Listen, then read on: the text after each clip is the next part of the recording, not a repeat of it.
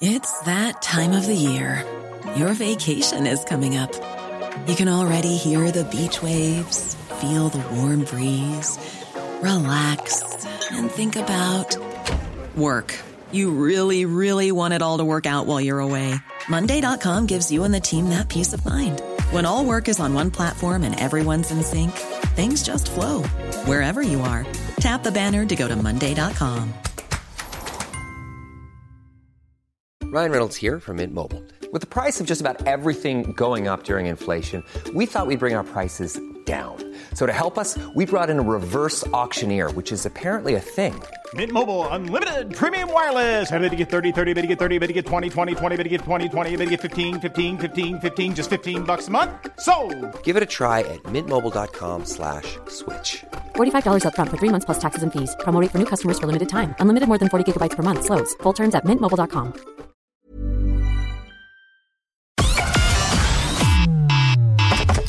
Connecting to the big show.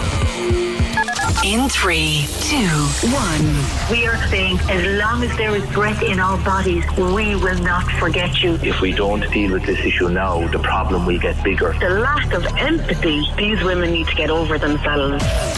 We're the one for Cork and ready to talk. Can we just talk? Call 1850 715 996. Text or WhatsApp 083 396 96 96. Email opinion at 96fm.ie. The lines are live. Let's kickstart the conversation This is the Opinion Line with PJ Coogan. on Cork's 96FM. 1850 715 996. Joe, I want you to think about this morning. couple of things. The traditions that you will not let go. The traditions that have been there since you were a child and you still hold on to them. And they'll prize them from your cold, dead hands. The simple traditions of Christmas Eve and today and tomorrow and all that. And the movie that you just have to see. We were only chatting last night, myself and the Queen Bee. We are watching a bit of television. And yeah, there might have been a glass of wine involved. Come on, it's Christmas week. Give us a break here. But um, she was saying, I need to get the RTE guide uh, or one of the TV guides. I need to find out when Willy Wonka is on. And I don't mean that abomination of a remake that they did with, was it Johnny Depp they did that with? That was an abomination. No, the original one with Gene Wilder and the Oompa Loompas and all those. When is that on? So is there a movie that you just have to see over Christmas? You just, Christmas isn't Christmas uh, un, un, unless you've seen this particular movie. Have a think about that for me uh, during the morning while we check in on various various things in the run up to Christmas and just have general conversation, which is what we're here for. Let's pop down to the city on this uh, Thursday morning, 23rd day of December. Owen O'Sullivan is president of Cork Business Association. I think, Owen, you've just been for a wander through the English market. You were down for a scove. How is it down there this morning? There, good morning, PJ. How are you? Good. It's there's a great there's a great buzz in, in uh, the English market there this morning. I was in around town, spoke to a couple of our members. The like the lead up to Christmas this year has been quite good. Um, it, it has been a, a quite disappointing one for our hospitality members. It's been very difficult, but but in in whole, PJ, it's been it's been very positive, and people are supporting local again this year. Last year, we saw a lot of people come out and they voted with their feet last year and came in and supported local businesses, and it's happening again this year, which is great to see. And I, I, I would encourage people to get into town. Um, it's very accessible. People, it's not it's not crazy busy. It's it's building. There's a nice nice atmosphere. Um, it's safe. So look, it, it has been difficult, but overall, it's been quite positive. It's it's been positive for retailers. Uh, you can see the, like the English market this morning was very very busy. So overall, very good. Mm. I think a lot of people also did this year, didn't they, Owen an online option for people or a click and collect option. So you could still shop locally. But if you wanted to be safer than coming in and physically meeting people, you could do that. Yeah, so a lot of businesses would have set up an online platform like a click and collect option, uh, and they had that infrastructure in place. Coming into this year. So and they were used to it. Like there was a lot of learning last year coming into Christmas, so they were used to the click and collect. It's like second nature now to people that they jump online, they put in their orders, and they come in and collect, or it's delivered.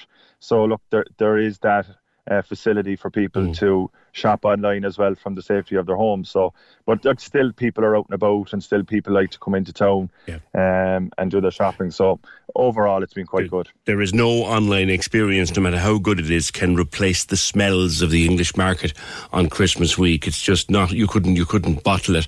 Uh, stock. G- General Owen, what are you hearing? For example, we're hearing an awful shortage of last minute wrapping paper. I know these are first world problems, but it's there. Yes. Yeah, look, I, I think uh, I, I'm in the wholesale fruit business and we're faced with challenges uh, relating to stock every day. Yeah. Uh, there are, like, with the COVID brought uh, issues with manufacturing. Factories were closed down due to the spread of COVID.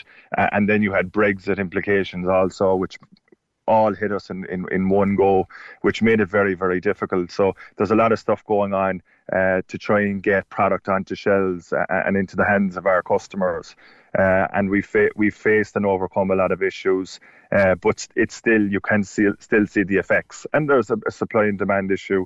Uh, it's it's very difficult to get product out of China at the moment. Yeah. It's very difficult to get containers moving, and it's very expensive.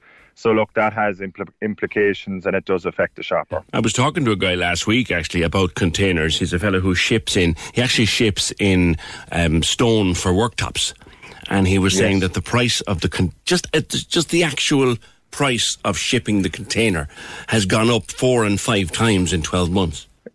Yeah, you're looking like some of some of the pricing we're seeing is, is anything from fifteen thousand to thirty thousand euros to get a container from from China to to Cork, which is extortionate. And, and what was that? Or say four 12, yeah, yeah, tw- 12, three or four thousand, 12 months ago. Like, and that, Yeah, that- yeah. that's going to So- continue on because of the shortage. There's a shortage of containers, even. So all those supply chain, COVID alone isn't causing that. It's just a supply chain Mm-hmm. rush. It's a supply chain rush. No, no. Obviously, COVID has impa- impacted that PJ, and, and same with Brexit. It's just slowed up the supply, and it's very. You can't recover a supply chain if there's an issue. You can't. It's very difficult to recover. So you're chasing your tail. Um, but I think in in the main, uh, it's been it's we've we've overcome it, and in the main, it's been quite good. Um, like there's a lot of challenges in, across every industry over the last two years, but look, we're still here. Yeah. Uh, we're still we're still looking for people to come in and support local businesses and get people into the city. So look, if you're kind of thinking about coming into town, jump in the car, come on in. It's been fantastic. The Yeah. city looks amazing. The Christmas lights glow. The Ferris wheel. It's been really really positive. And even if people wanted to come in, there's still the outdoor option and there's heated seating outdoors if they don't want to go indoors. So look, I think if people are half thinking about coming into town, jump in the car and come on in or get the bus and come in and support local businesses this year because we do need your support. And I'm so looking forward to finish here tomorrow for a wander down around the streets just before we, we head off for the Christmas. Oh, and to you and all your members uh, for your assistance and your co- contribution during the year. We thank you. Just one last question. I mean, do you think people have been more prepared or has there been last minute panic? I think there's always last minute panic at Christmas. I think people like it's hard to judge how, especially with the the announcement last Friday. It you're, it's hard to judge whether it's going to be very busy or not. And uh, I think it, it's it there's always last minute panic. But overall, um, I think I'm somebody who likes to go into into town on Christmas Eve and do do my bit of shopping. Then it's other people like to plan. Some people are, are, are buying for next year, next Christmas. So look, I think there's always going to be an element of uh, panic when it comes to Christmas. All right, listen, happy Christmas to you and Thank all you, of the PJ. members. Take care. It's been Thanks a difficult year. support. Hope for better times in 2022. Thank you very much. Owen O'Sullivan, President of the Cork Business Association. 1850 715 996. Yeah, what kind of a shopper are you? The joke here, it's been like Simon is off now until after the new year. And as he was going out the other day, he said, Right, time for the shopping. Oh, you last minute. No, God, no. God, no. What do you like? I love all these people who say to you, you know, you meet them in maybe what, middle of November, and they have a smug look on their face and they go, Ash, I have it all done now. I have it all done by the turkey. You have in your Aunt Mary got it all done. Because you're the one who'll be running around with steam coming out your backside at four o'clock on the 23rd of December, or worse still, at three o'clock on Christmas Eve, going, I forgot something for Auntie Nora. So we're all last minute shoppers. Is there anybody, though, listening to me this morning who's got absolutely nothing left to buy except maybe a pint of milk? Is there anyone who's got, I mean, nothing, nothing left to buy except maybe a, maybe a pint of milk? Would there be anyone like that? I, I very, very much doubt it. Kate says she saw a present wrapped in newspaper tied with a big red ribbon. It looked lovely, and in these times, far more environmentally friendly. Yeah, Mary, Kate, but maybe they just ran out of, of wrapping paper. I know Fiona was going around yesterday, was it Mahon Point? She was around looking for wrapping, couldn't get any wrapping paper. Couldn't get any wrap- there, there seems to be a shortage of last minute wrapping paper for prezzies. Come here, Christmas morning. If you're here with us Christmas morning, we've got a chance to bring you a bit closer to those who won't be making it home this Christmas. And unfortunately, that number's gone up in the last few days because of this damned Omicron. People are testing positive, getting a positive antigen, and they're just saying, right, I'm going to stick, stay at home and mind people and keep people safe and all that kind of care, which is the right thing to do, by the way. But you can join Shane Bucks from 11 o'clock Christmas Day for the Christmas Day cracker. Speak to your nearest to nearest, wherever they are in the world. Doesn't matter. Doesn't matter if they're in, in Canberra. Doesn't matter if they're in Johannesburg. Doesn't matter if they're in Inishannon and they can't get here. Wherever they are, let us know. Email the details to reception at 96fm.ie and then join Shane for the Christmas Day cracker from 11 only on Cork's 96 FM. Can we just talk? The Opinion Line on Cork's 96 FM. With McCarthy Insurance Group. Call in person or call them now. They don't just talk the talk, they walk the walk. See MIG.ie. 96 FM. Now, this time yesterday morning, we were talking about the awful incidents in Carrigaline at the weekend, and that's gone before the courts now, so we'll say no more about it, no more about the incident itself. But Dara Ann Neary, good morning. Good morning, PJ. How are you? Good. You you want to do something? Yeah, well, it was a spur of the moment decision. I was thinking about it all weekend, as I think um, anybody who's from Carrigaline and loves Carrigaline was probably thinking about it all weekend, and sad about it really. Yeah. And um, I just thought Carrigaline is better than that. Um, I moved to Carrigaline when I was 16, and I, I loved the place, um, loved the village, loved the people there and um, just getting tired of hearing our town's name on the media for negative reasons, really. Yeah. And um, so I just put a post on the Carrigaline Notice Board last night, just saying, look, I own a local business. I'd like to do something nice for these Gardaí. Um, would anyone else like to join me? And it, it kind of grew arms and legs, really. I wasn't. I really thought maybe I'd put in my product and maybe three or four other businesses and we'd get a couple of hampers together and drop them up. I really thought that would be the extent of it. Um, but it's been shared wide, and as of this morning, I have 15, 16 local businesses who want to help out and do something for them. And I, I think it's more just to show that Carrigaline is better than this. Yeah. Um, and there's more people behind the Gardaí than maybe they're feeling right now. Yeah. Yeah. So that was it. Just grew arms and legs, really. Yeah. Um, I lived there for ten years. I know big. the spirit of the place, Dara, and, and I'm not at all Yeah. surprised that there that there is an, an outpouring like this. But it's enormous. It's brilliant. It's been yeah. Um, I had said, you know, I have an online shoe company. Shoe, um, and I said- correct? That's it, shoeglam.ie. And I had said, look, I would like to um, gift these uh, ladies a, um, a pair of shoes to deliver to their home. Um, would anyone else like to follow suit? And um, if you wouldn't mind, I'll give you an idea of just the amount of businesses. And this is just since 4 p.m. Please, yesterday. please do, because I'd love to. Yeah, please do. Absolutely. So these are all local to Carrigaline or surrounding areas. There's Herrings and Ballygarvan. Amy there is going to do uh, hampers or give her time. Craft Aroma in Currabinny. Cake Land by Anita, she's in Water Park. Shagware Accessories also in Currabinny. Panama uh, and Pearl Millinery. Um, there's three leather purses put away by Fiona Corcoran in the Carrigaline Shopping Centre. Hair by Humphrey at the top of the village said he'd contribute. Last night, then, I had um, an email from Brian Drynan from Perry Street Market Cafe saying he will give three 50 euro vouchers he'd like to throw in. Um, then Blooms by Brenda is going to do three bouquets of flowers.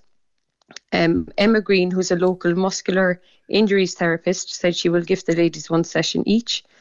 And Sharon Connell um, from High Definition Brows is also going to do vouchers.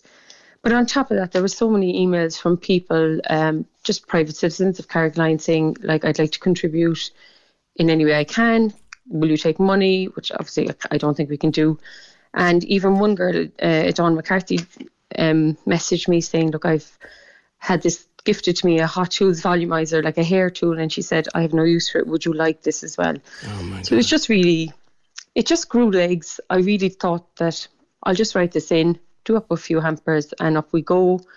And it has exploded actually. So it's I'm getting a bit nervous now. I feel like it's getting a bit bigger than me. But um, Well, you know, somebody somebody really- will help you with that. Somebody will help you with the next stage. Like I'm sure, th- th- even the Lions Club or someone down there will help you with the distribution and help you. Like we can, if you haven't been in touch already, we can help you get in touch with with Padraig at the Gather Dental Association, and we can make sure Wonderful, that yeah. we can we can do that. We can, but that is just brilliant, Dara Ann. That's Yeah, I think it's really um, that's really what Carrigaline is about there now, and um, I think it gives us a lot to be proud of this morning. And um, it is Christmas time as well, so it's probably not a coincidence that at this time people, you know, especially businesses, I had in mind to do something at Christmas to say that we're very grateful. So I'm glad that it's this that we're doing. This opportunity came our way. Um, It's just yeah, so an amazing God, if you- show of decency from the people of Carrigaline, but you know, one that I'm Wonderful. not remotely surprised by, not at all surprised by. Yeah, nor am Well- I actually. No, Well done to you having the idea. And if anybody wants to read more or offer something or just to offer help with getting it to the to the Gardaí, uh, the Carrigaline notice board on Facebook. That's it. That's Well, where I posted just the idea yesterday, and it just kind of grew from there. Fantastic. All right, listen. Happy Christmas to everybody down there, to the incredibly kind people and particularly business people of Carrigaline. Dara Ann Neary, thanks for that. That's that's just brilliant. We, if if there's a need for them to be put in touch with people like Padraig at the GRA or others, we can we can do that. Um, just so they can get the stuff. And you know what? Talking there about five minutes ago to Owen O'Sullivan um, from the Business Association. Owen is a Carrigaline man. And uh, Owen is the son of another great Carrigaline man, sadly no longer with us. Uh, my very, very dear and much missed friend, James O'Sullivan. And uh, this is the kind of thing that James O'Sullivan would have done.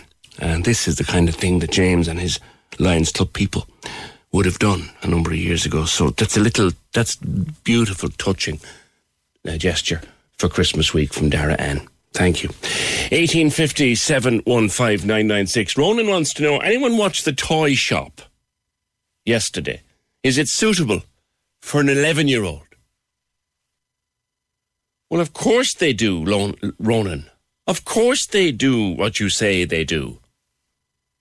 Of course they do. Why wouldn't they? Noel says Willy Wonka's not on this year. Oh, the missus will be distraught. It's got to be somewhere. It's got to be somewhere. Even if there's anyone, I would nearly run into one of the shops and try and get a DVD for her. She'd be distraught without it. Noel says Willy Wonka isn't on this year. The original Mary Poppins isn't on. I have the RTE guide and have all my movies marked out. Are there still people who do that? Who go through the RTE guide and go tick, tick, tick, tick. There used to be a thing you had years ago uh, when you had a video recorder. You could get a scanner and you could scan a little number in the RTE guide and the thing would set your video. It never worked. Never worked at all. You'd be better off putting money in the front of it. But uh, the original Mary Poppins apparently is not on. On wrapping paper, Little, Han- in Churchfield has boxes of wrapping paper. Okay, thank you. Uh, on vaccines, Dalton's Dalton's Pharmacy, North Main Street, are doing walk-in booster appointments today until one o'clock, and they've asked us to let you know. Eighteen fifty seven one five nine nine six. Can we just talk? The Opinion Line on Cork's 96 FM. With McCarthy Insurance Group. Call them now for motor, home, business, farm, life, and health insurance. See MIG.ie.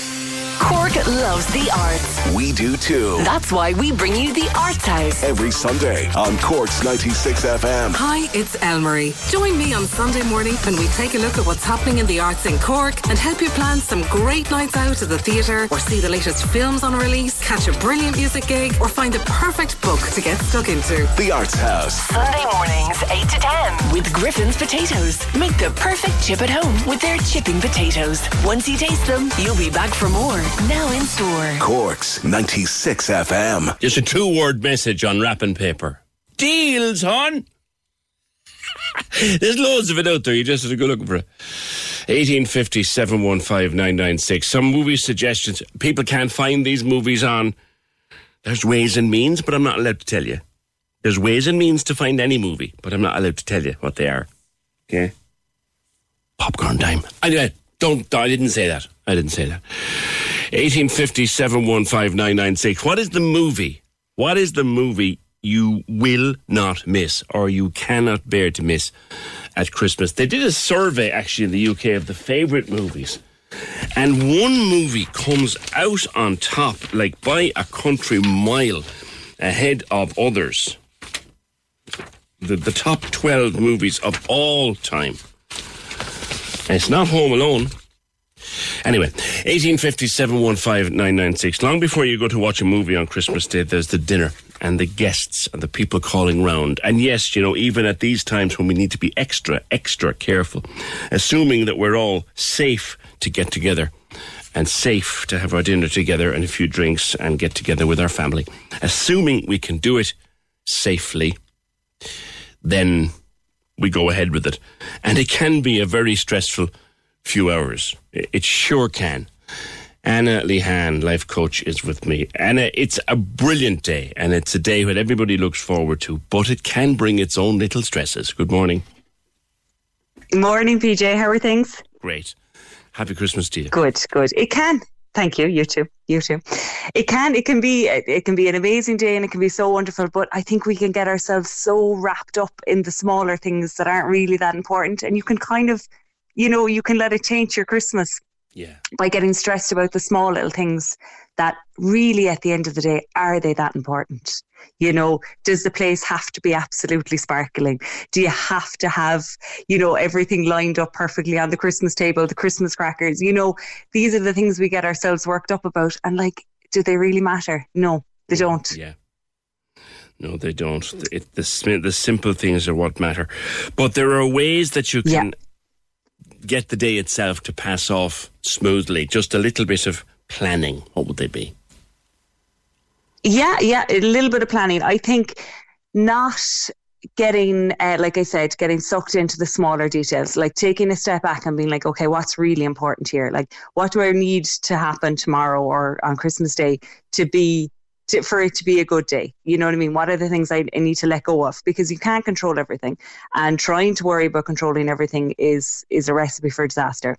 Mm. So focusing on the things you can control, and a lot of the things you can control without getting too, you know, psychology focused, are your mindset and the way you're looking at things. You know, like if you expect people to behave a certain way and if you expect there not to be any heated conversations things like that you know you're you're um you're setting yourself up to be disappointed. So if you can kind of i suppose control what you can control focus on how you're responding to people. Set boundaries. Like you know sometimes at christmas people can be quite easily triggered and there can be this kind of comparison hole that we go down you know you're meeting family and it's like and what are you doing? And you know these mm. conversations start to happen and it can kind of be a place where people start to feel a little bit less than because okay you know they don't own a house and now their sister owns a house or they're not married and you know all of these things you can start to go down that kind of comparison comparison hole uh, so I think like focus on that. Don't don't let yourself go down there. Don't say, oh, I should be married this Christmas or I should have this and I should be that.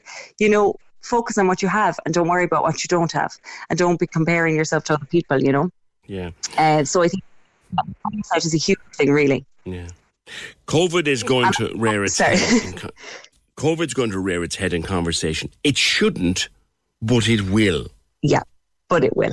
It will. You can skillfully deflect away from it. You can, yeah. And do you know what I would say is literally exactly what you just said. S- deflect, like say, I, do you know what? I'd actually rather not talk about it. I feel like we're inundated with it. Wouldn't it be lovely to have a day where we don't talk about it? Just say it straight out. And I think that kind of comes down to boundaries across the board. You know, if, if somebody's bringing up something that you're not comfortable talking about, be it COVID or anything else, actually saying it. Like I actually I don't really feel that comfortable talking about that in this setting or I don't really want to discuss that today. Just say it straight out. Like it'll be uncomfortable for a second to say it, but you know, you're entitled to say it. You're entitled to put that boundary in place and say, actually, I don't want to talk about that. And mm. like, it's not the end of the world and people will respect you for it. Yeah. So I think, yeah, COVID will, will definitely come up. But I don't think it needs to be a conversation that we talk about all day. And of course, there'll be the court, the little bit of it, you know, strange times and all this kind of thing, hmm. you know, that we're living in and blah, blah, blah. But it doesn't have to take over and it doesn't have to ruin the day. And of course, I'm so mindful that there are people who are isolating and that their Christmas plans have completely changed. And I'm not, you know, I'm not taking away from that. I'm really not. But I suppose if you're in a situation where you can be with people, you don't have to let it ruin ruin the day and you don't have to let it you know take over the entire conversation for the entire day and kind of you know bring the tone down because we've had a full what nearly two years of it now pj at this stage Mm. we I- could do with a break from it Well, yeah, I mean, yeah, I was only t- t- thinking about it myself. I mean, I'm finished here tomorrow for um, for the Christmas, and okay, tomorrow's a special show for for Christmas Eve, so it'll hopefully be as close to a COVID-free zone as we can get. But I just, Yeah, I don't want to know about. I don't want to know about it. I just don't want to know. yeah yeah oh absolutely. And like I, I to be perfectly honest with you i stopped listening to the news a long time ago because and I, I listen here and there and i'll get bits and pieces just just so i have the basic knowledge. But you know you can consume so much covid information and like is it doing you any good you know? Hmm. Like I think we can just get an information overload, and I even mean that across the board. You know, with social media and you know constantly reading news apps and things like that. Do you need all of that information? Like, what is it doing for your for mm. your mindset? Like, I noticed at the very very start of COVID that I would pick up my phone and I would see a notification about COVID and I would get this like hit wave of anxiety and I was like, okay, whoa, I need to I need to disable the notifications because that's not doing me any good. Mm. And it's you know it's the same with with COVID conversations. Are they doing us any good? We're talking about the same thing, and the restrictions are constantly changing, and the guidelines are constantly changing. you know, we're just having the same conversations over and over again, and I just don't think that it's helpful. Yeah. So I think, yeah, definitely just putting that boundary in place. Yeah. For for people who are not there and and can't make it for that or any other reason, do we ring them on the day? I would, personally speaking, but I think it's up to the individual. Uh, I spent a couple of Christmases living abroad, and I think if I hadn't been able to speak to home, it would have been much tougher than it needed to be. While it was tough, you know, on FaceTime with people, I still think it was important for me, but it's a very much a personal thing. Some people might want to, and I think to respect that for people, you know, Christmas can can be a difficult time for people, and it can be a triggering time for people. So if somebody doesn't want to do the the the FaceTime or whatever it might be, respect that. You know, like it's their choice, um, it's their Christmas. You know, just because you feel you need to to zoom them into the conversation doesn't mean that's what they need, and I think you need to respect their needs as well. All right, listen. So yeah, very much an individual. Good to talk to you. And, And one more thing, give yourself permission to eat whatever you want. oh, listen, uh, I can't. This is my pet peeve is when people say, "Oh, I shouldn't be eating this. I shouldn't be eating that." Eat whatever you want, and don't give yourself a hard time about it. I don't need permission, and I keep saying to everybody, "There's no I don't need needed. permission. Yeah, exactly. Anna, Yeah. Oh, to you. Always hundred good. percent. Always good to talk. Thanks to a million, PJ. Take Have a lovely. Christmas. You too. Take care. That's Anna Lehan, uh, life coach. Yeah, finished here tomorrow, and don't want to hear about the damn lurgy. Uh, for for at least a few days. Uh, this time last year was different. There was still a kind of a slight novelty thing to it, and Christmas was going to be badly affected and all of that. But I really don't want to. Uh, but we are going to listen one more time to some advice about it because uh, we are being asked to look after ourselves as best we can over the festive season and look after those around us and be as careful as we can of this Omicron, which is shooting through the community like a dose of salts. Um, and and we need to be concerned about its spreadability and how to mind those around us and all that.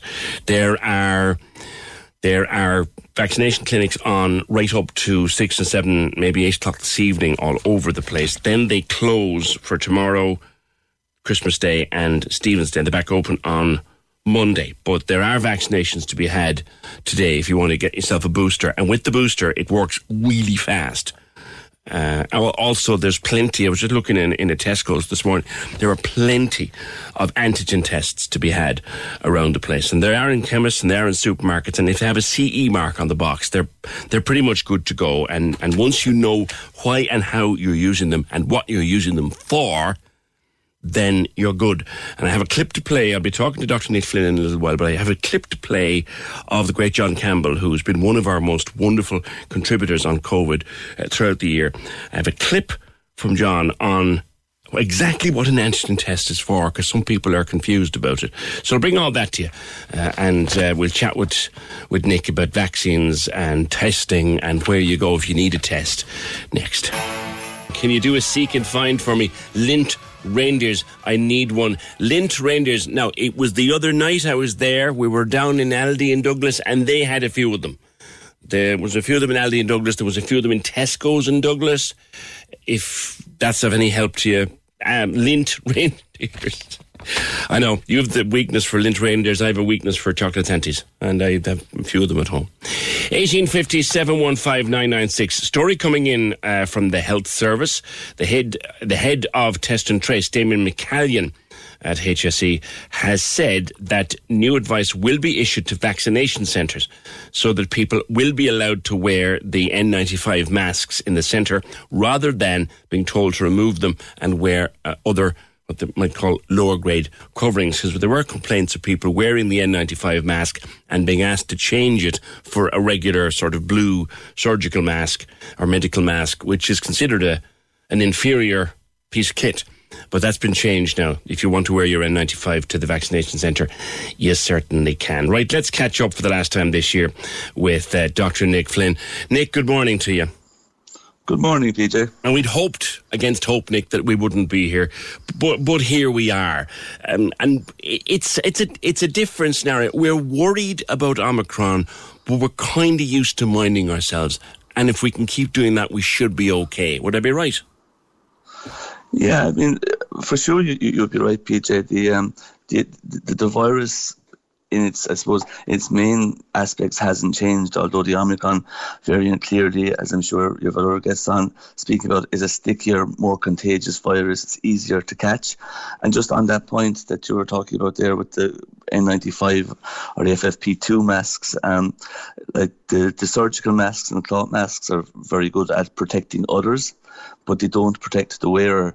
And for people find that they're going to be going to, you know, indoor places, maybe shopping places or um, other kind of indoor areas where they won't be able to socially isolate or where there, where there, where there might be virus circulating, my advice to them would be to consider wearing an N95 or an FFP2 mask in those situations at the start of the pandemic, there was lots of, I think, mask confusion, and uh, there was uh, various different advice that you know wearing masks might increase your risk because you would touch your face take off the mask, and you, you shouldn't wear a surgical mask, you shouldn't wear an FFP2 mask because they were needed in healthcare settings. That was really a supply and demand issue, and it was very practical advice from the public health uh, authorities trying to spare masks for those who are most at risk.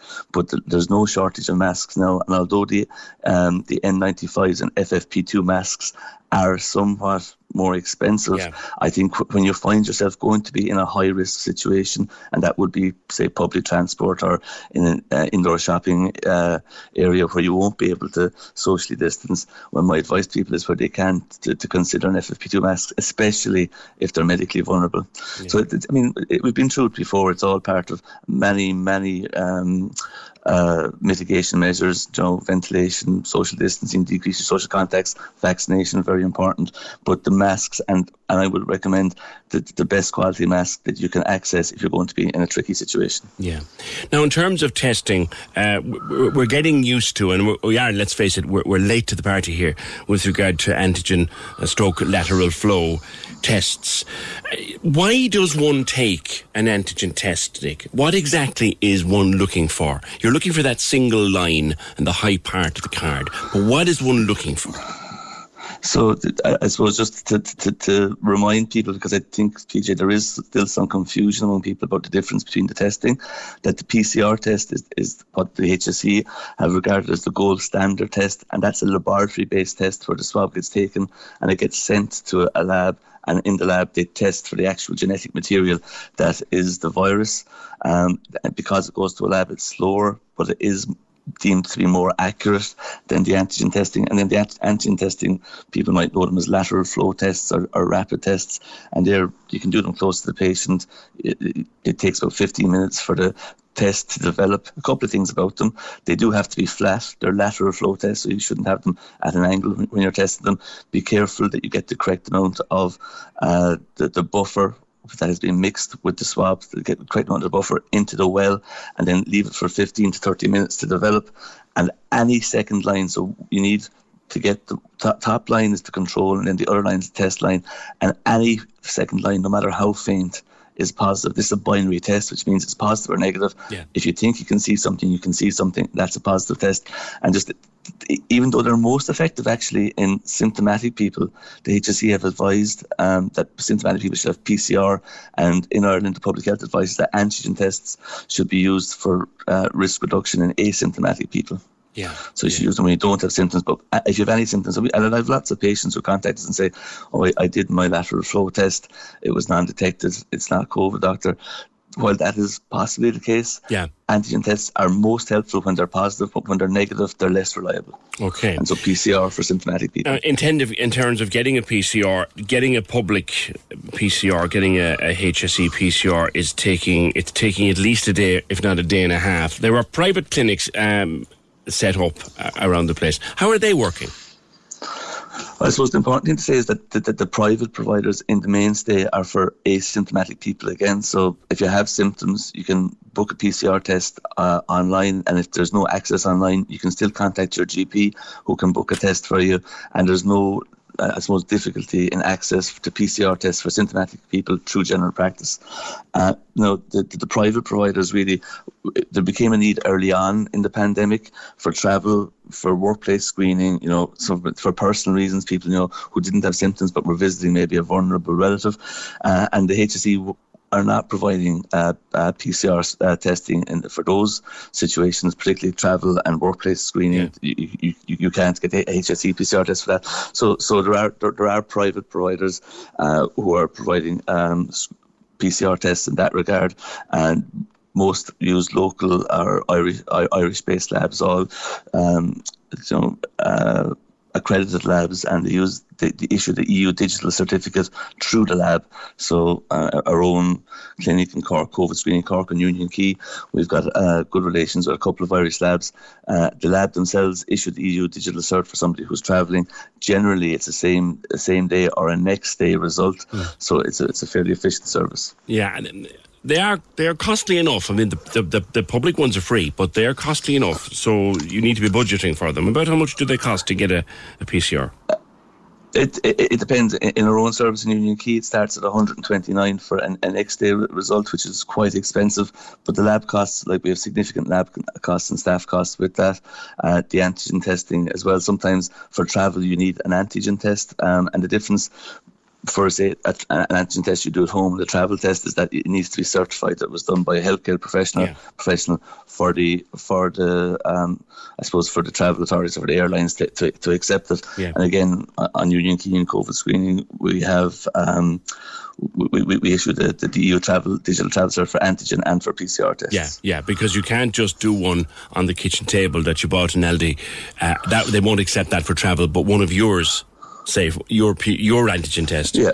They will accept yeah, for they, travel. They will. Uh, yeah, and, and we have lots of workplaces as well, PJ. Like we've lots, we've lots of businesses in the city centre who send their uh, their staff to us. A lot of retail business send their staff to us for, for, for screening once once a week or once a fortnight, uh, depending on, on on the risk mitigation that they, that they're employing. So, like we're quite busy there with Hmm. private testing, but just so people are clear, it's for asymptomatic people who either for travel workplace or personal reasons Okay. would like to have a, a PCR or antigen test. Sure, sure. And what's the story with the availability over Christmas?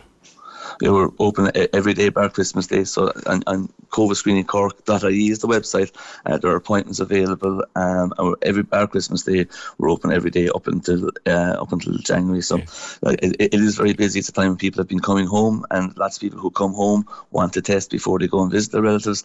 And then we do have people who are living in Ireland who, who who are going away for Christmas, either going to visit friends and relatives themselves, or some people are actually going on holidays, uh, and they, they, they, they need testing to be compliant with the airline and the country requirements when they get there. Now, just briefly to focus on, on Omicron, Nick, and I'm sure you'll have seen the research. It came out first, I think, came out of South Africa, then it came out of the University of Hong Kong, had some really good findings, and I think it's been replicated in a couple of labs in the UK. That Omicron, we know it's incredibly infectious, but because of the way it grows in the body, it is, for the most part, at least from the data we have to hand, causing milder illness, which can only be a good thing, but it's offset by the huge number of cases, isn't that right? That's correct. Yeah, it seems to have uh, or, or to prefer to infect the upper airways, which uh, I suppose seems to be giving uh, milder illness in the majority of cases. But you're right, PJ.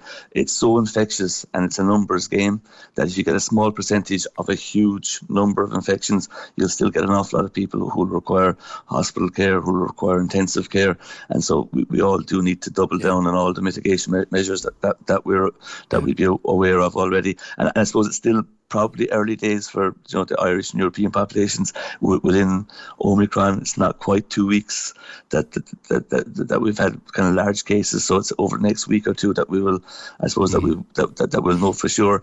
Vaccination does seem to be uh, protected. Two vaccines uh, give some protection. The third vaccine seems to give a lot more protection against uh, Omicron and vaccination of general practice mass vaccination centres uh, pharmacies like there are vaccines available to people and you know i encourage everybody to go and get their booster vaccine Like what age group? Like who can? Because it's a bit confusing, even for those who are trying to keep an eye to it.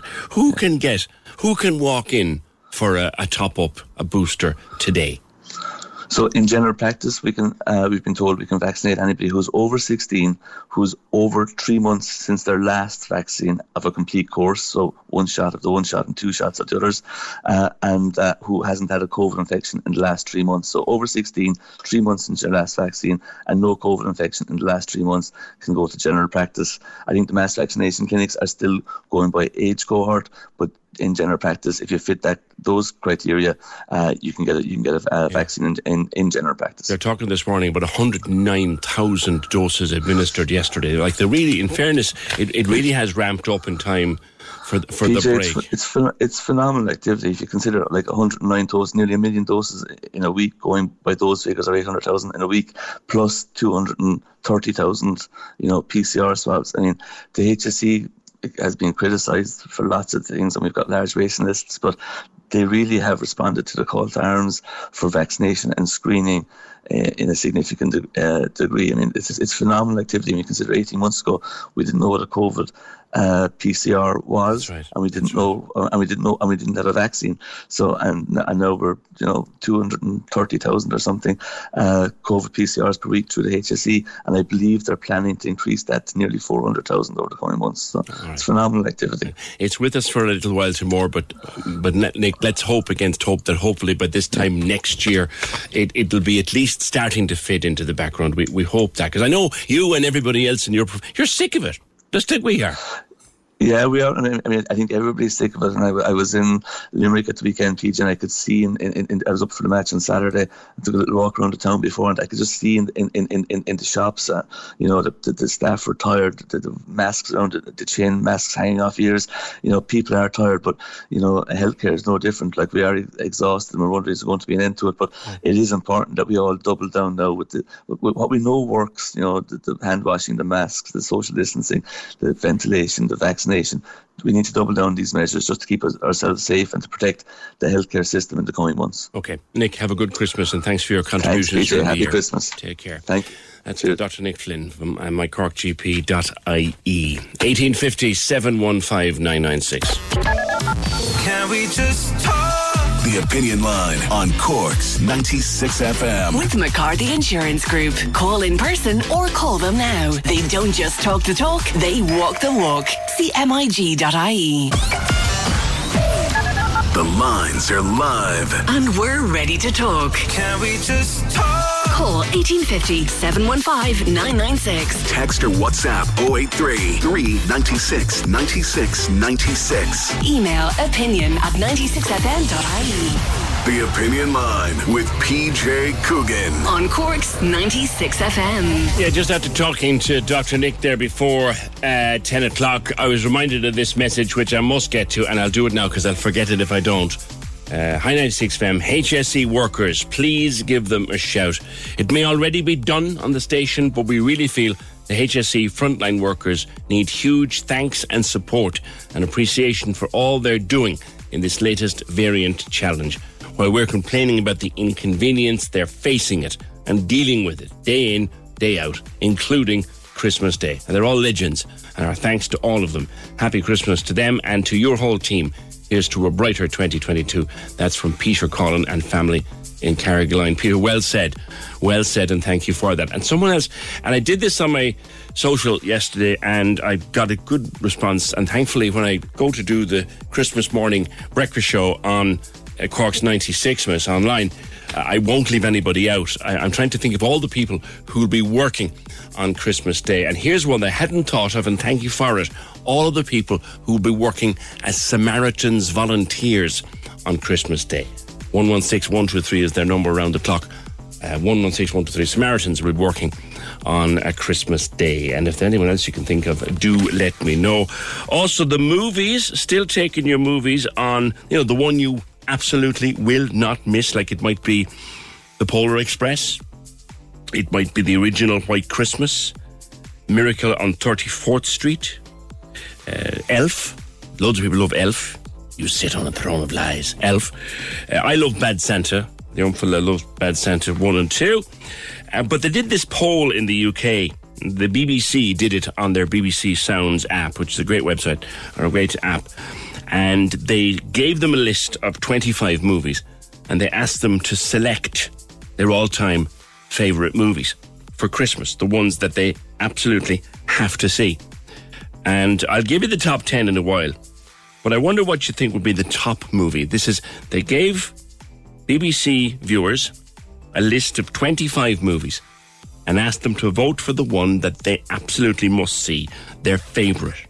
What would it be?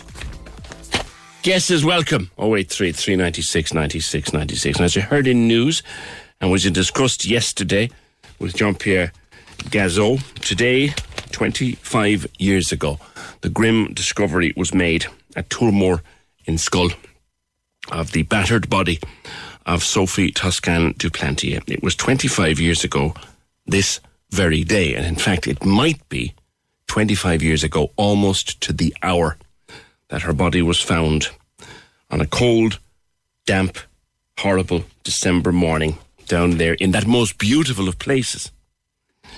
And on the front page of today's Irish Sun, Anne Mooney writes that a DNA testing breakthrough could finally solve the murder. Now, and there have been so many false dawns over 25 years what is this one? Because I was reading the story. They've got the, the, the murder weapon was a horrible, great big breeze block, and they think yes. they can analyze it. Good morning. Um, good morning, PJ, and happy Christmas. To you, to you too. Um, but uh, yes, this this um, this is an, a DNA break, um, testing breakthrough that um, helped in America to solve an, a 1995 murder of a teenage girl um, whose body was found um, on a riverbank, um, and uh, she was she was battered to death with rocks. Um, which is quite similar in a way to the brutal killing of, of Sophie Toscan du Plantier 25 years ago in Ireland. Um, and um, they, you know, they, they failed to catch the tr- the killer. They failed to sort of match DNA. But um, but this this company, this MVAC Systems, um, they are the world leaders in uh, wet vacuum forensic DNA collection, and its equipment was used to catch um, the 17 year old's killer. Um, and he was brought to justice um, in the around 2015, I think. Okay. Um, but but since then, um, that DNA connection collection system has been utilised by um, an increasing number of police agencies and crime labs, both in the United States and internationally. Okay. Um, basically, just to explain it simply, um, this equipment literally sucks the DNA out of all types of products like cement, bricks, um, rocks, clothing items, wood, ropes, um, and other difficult surfaces. So um, the, the the rock that was uh, killed that killed Sophie is still um, is still being held um, and is still available um, for forensic analysis, and um, it looks as if uh, if Gardaí or the uh, lab, the forensic lab, managed to get its hands on this piece of equipment, um, then there is a possibility that um, the DNA um, in the grooves of the of that rock mm. would be extracted and possibly identify her killer. Well, because uh, obviously her blood is on it country. and her DNA is all over it, but that yes. the person had to pick yes. this up. Yes, and, and if this person, yes, and the thing is that if this person wasn't wearing gloves, and it's highly likely that he or she wasn't, um, then you know the DNA um, may still be inside in that rock, and if it can be extracted from it, then you know this could be a major breakthrough. Um, I'm I'm told that it is being looked at. Um, but I don't know the cost of it. But I'm also told that it could be quite expensive. So um, that may be one of the reasons that um, it hasn't been used to date. Mm.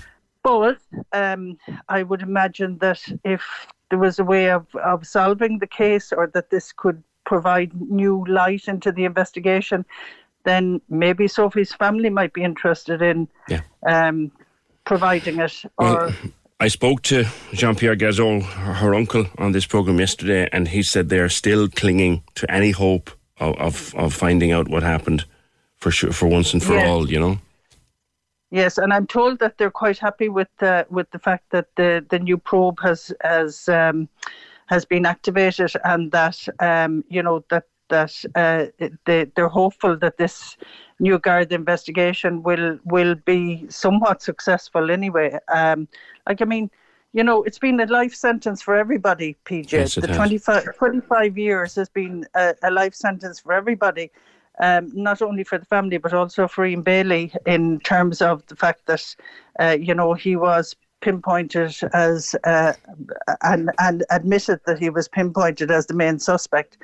Um, but you know, uh, as I've said before, um, if if if he if this was brought to a conclusion back in the 90s in 1990s then you know uh, whoever did it would have served a life sentence by now and be out and yeah that's right not have it hanging over them anymore, you know. Yes, so, but, her, but her, her um, parents are now very elderly and unwell, and even unable to travel as they traditionally used to do yes. at Christmas time. Yes. So we think we think of them yeah. today, and as I, as I said, Anne, if memory serves me well, it's roughly this time 25 years ago. It, it was yes, it was around the 10 o'clock mark yeah. um, when the body was discovered in the laneway of uh, the, the holiday home in Toormore.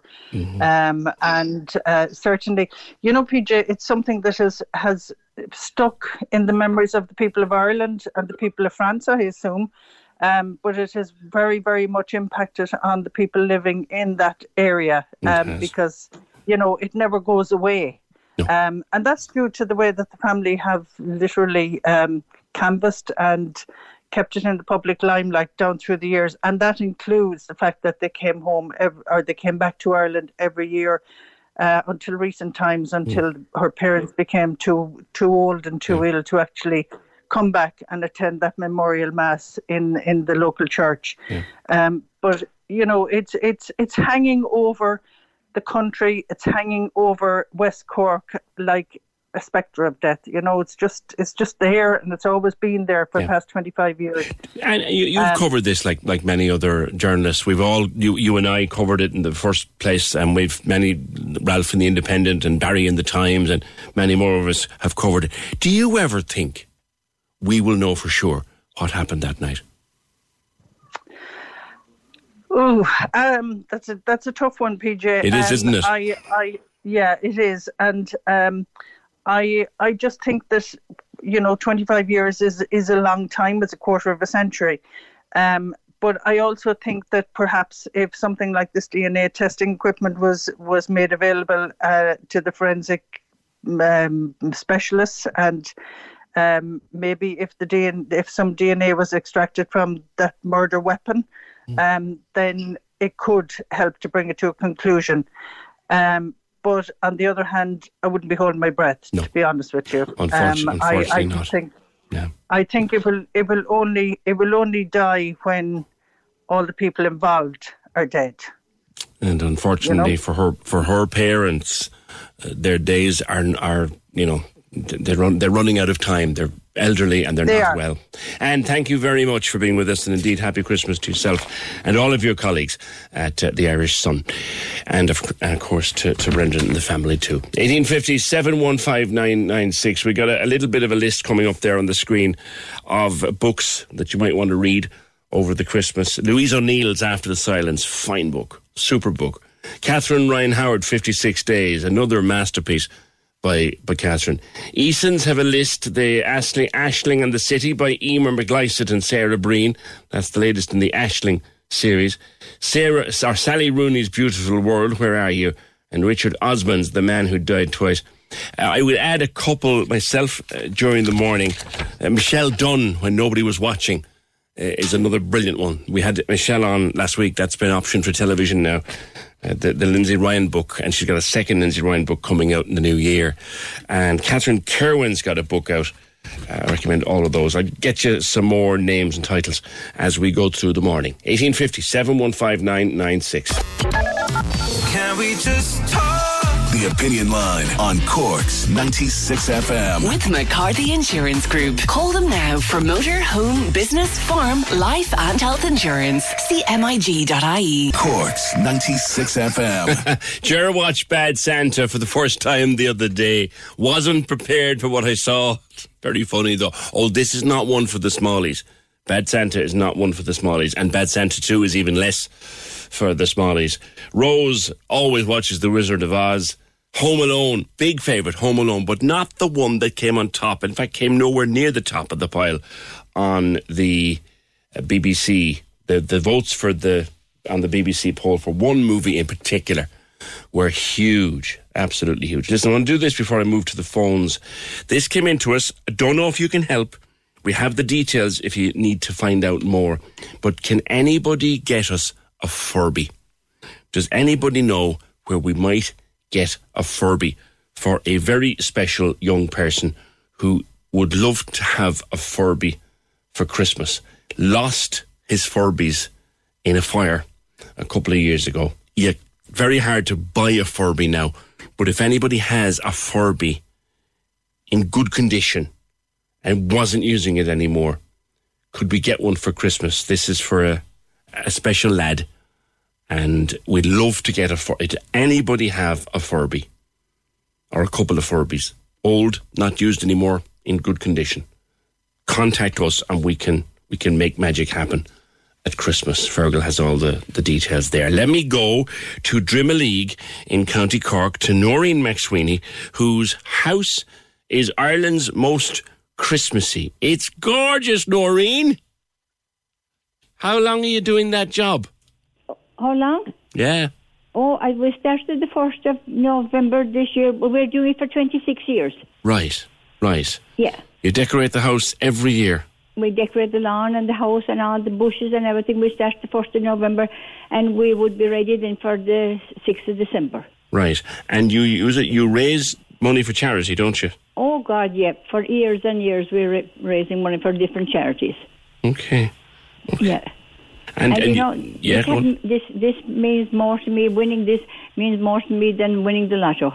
Does it? I'm so honoured to get this. I think it's brilliant. Yeah, you won the the energy uh, annual competition, and you're doing it. You're doing it for years. What what got you started? Well, I suppose we started off very small uh, in the lawn. First, we started off very small, and then we were adding and adding to it. And then someone said to us one day, "Why don't we do it for charity?" So we did. We put up a box, two boxes for charity, and we got going from there. And here we are now today.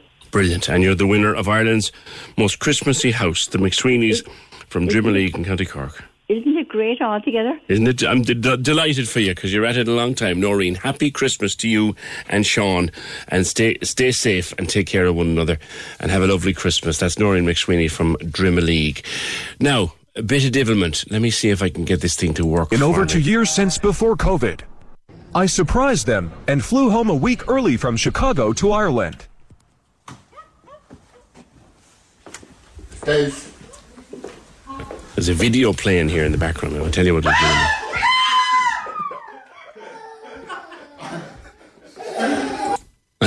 doing. okay, Kevin O'Regan. When was the last time you were home? Hello, PJ. How are you, mate? When was the Hey, last how time? are you? I, I am home there in just over two years. Okay. And did Yeah. they know you were coming at all? They thought I was arriving in on the Sunday, and I, I surprised them. I came he- I came home on the Thursday morning, so they all got a heart attack when they saw me coming through the door. Where Where were you coming from? Uh, I'm living over in Chicago at the moment, over in the states there for work. So, so yeah, it's been a long old stint now, not being able to come home for Christmas last year. So this year was just like obviously really special and stuff. So I said I'd surprise them a few days early. My mom nearly killed me because the house is the house is crazy at the moment. She's still doing decorations and everything. So yeah, yeah. No, the, the, who who was that screaming? That's my sister Emily. She was the first one that I, I caught. So uh, I went in and uh, her, in fairness there, her husband answered the door. I felt rude. I was shushing him. I was like, say nothing, say nothing. Right. Oh, oh no, nobody knew. Like, no, you, you didn't tip anybody off. So just my, my younger brother Paul, he was the only one now in fairness, he kept the secret well and um I he was gonna collect me from Dublin but I got the air coach down and and um he met me in town then and brought me out home, so it was grand. Fantastic. Uh, how does it feel to be back? Oh man, it's still weird. I'm still on a high from it. Like it's it's very surreal, but uh, it's the best feeling in the world. Like it really is. Like there's nothing like like family and seeing your your your family for, Christmas. So yeah, I'm delighted. Yeah. How long have you been in Chicago? I you missed you missed last Christmas. Obviously. How long have you been in, in Chicago? I've been there now about two and a half years. I'm on a five year visa, so um, I'll probably be there for the five years anyway. And sure, look, we'll see what happens. And um, I don't know, maybe there's a green card in the future for me. We might stay, but there's no there's no better place like Cork coming home as well. It's just like it's mad. What What did you miss most the last year, other than mother's cooking, of course? Um, I have to say now the hot chicken roll, like you can't beat it. You know those things. Those things will shrink tumors. You know they will. I, I won't like 100. I got off the plane. I arrived into Cork, and it was the first thing we did. We went to SuperValu and Tower and got a hot chicken roll. I was delighted with myself. gas. It's gas. The hot chicken. Um, Has has it been tough with COVID over in Chicago lately, or you were you were able to get out clean Um, off PCRs and vaccines up yeah, I suppose? Yeah, it was madness trying to get home. I did. I had to do P- two PCR tests within the 72 hours, and then antigen tests as well every day since I've been home.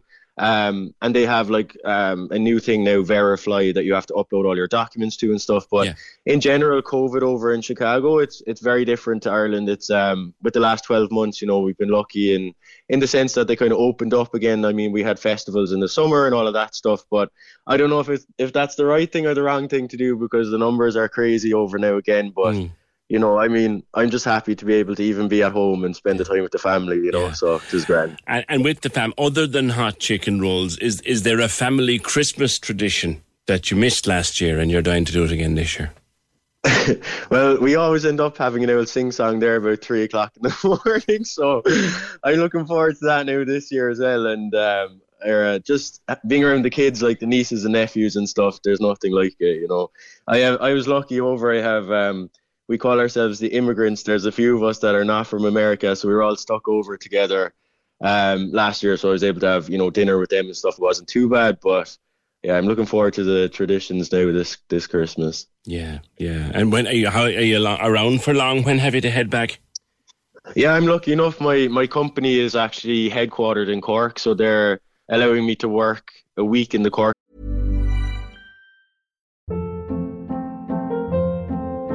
Hold up. What was that? Boring. No flavor. That was as bad as those leftovers you ate all week. Keke Palmer here, and it's time to say hello to something fresh and guilt-free. Hello Fresh. Jazz up dinner with pecan-crusted chicken or garlic butter shrimp scampi. Now that's music to my mouth. Hello Fresh. Let's get this dinner party started. Discover all the delicious possibilities at hellofresh.com.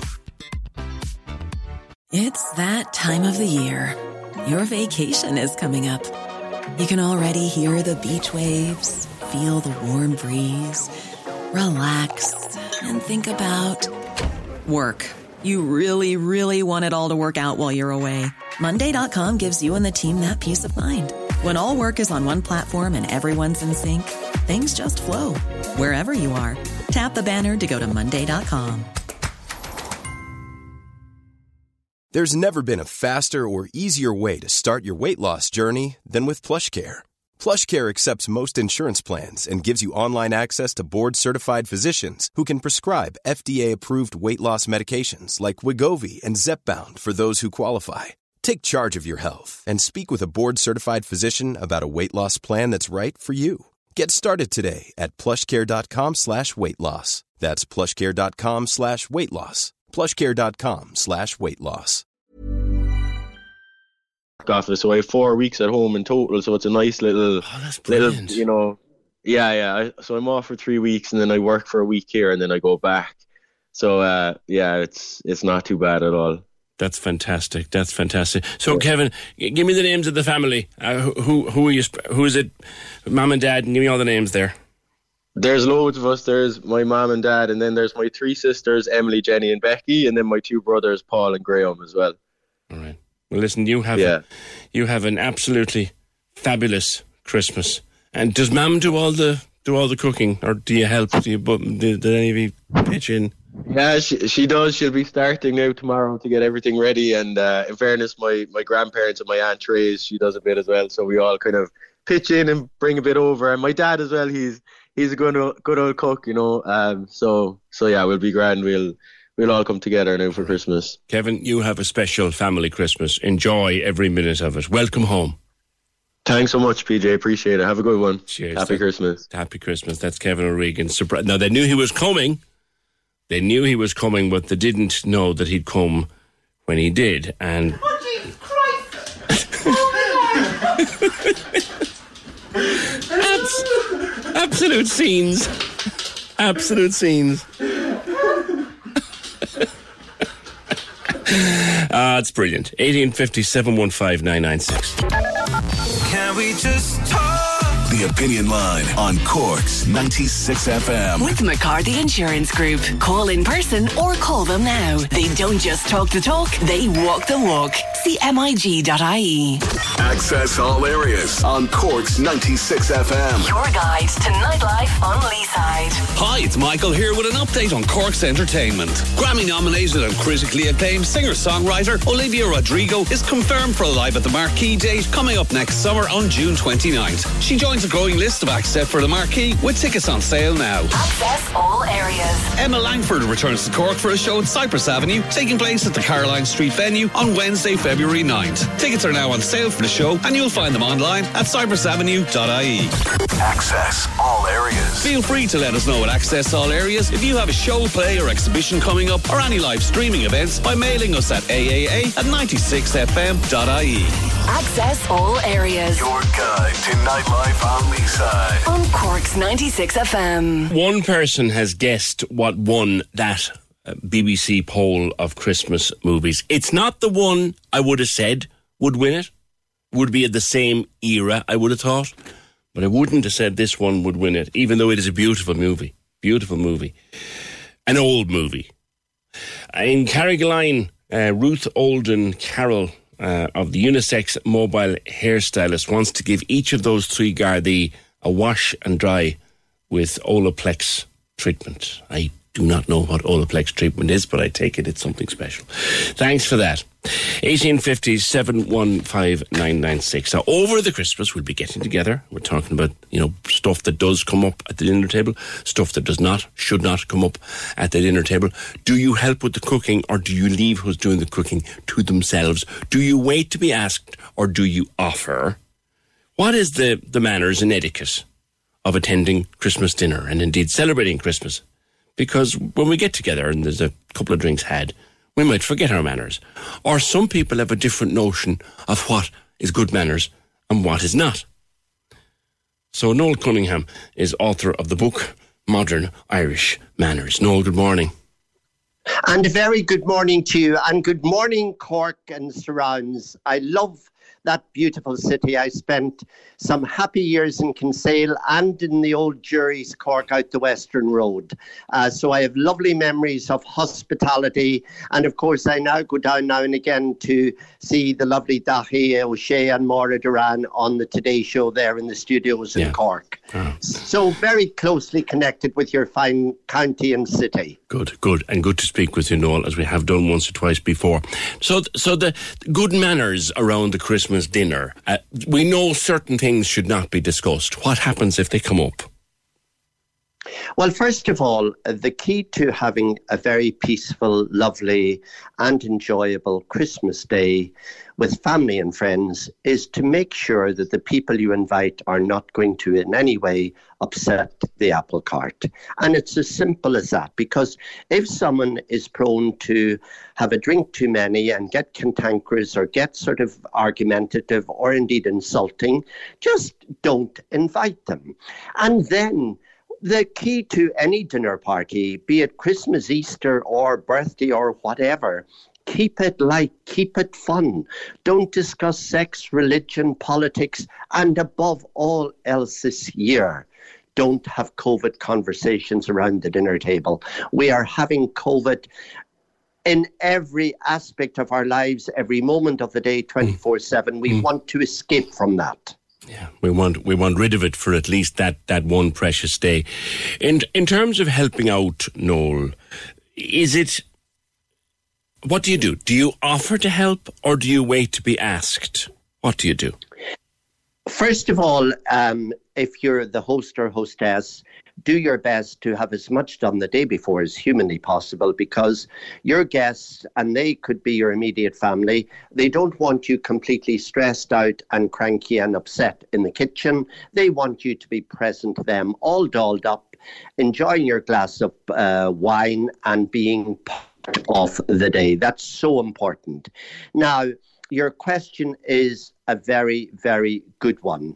Um, that do you offer to help? My instinct is to say no, because when I, it's different if you're just in your immediate family group, mum and dad, sons, daughters, grandparents. A daughter or a son will instinctively jump up and clear the table and stack the dishwasher or whatever. That's perfectly all right.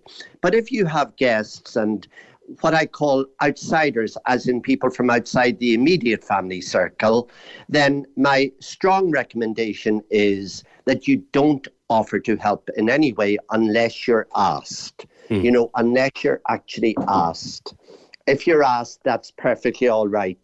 But if you're not asked, you just sit and don't offer because people have their own way of doing things.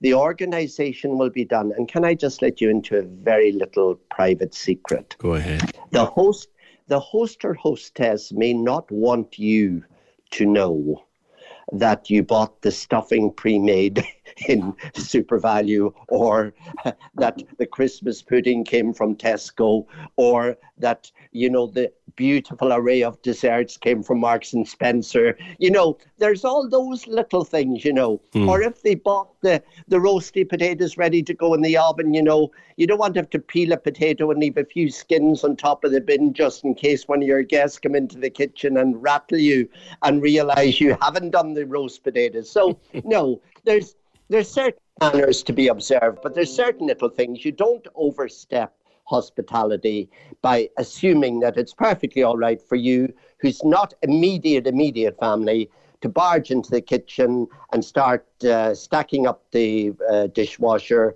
having a good look round as you do so. Not acceptable. Don't bother unless you're asked. Now, in terms of drinks, do you go around?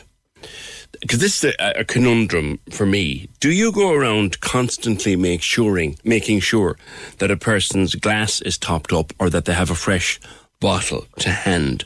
Or do you do as I sometimes say, right, lads, you know where everything is, stretch or starve? Which is the right thing First to do? First of all, First of all, alcohol can be the offender when it comes to having a lovely day. Yeah. Drink responsibly, so important.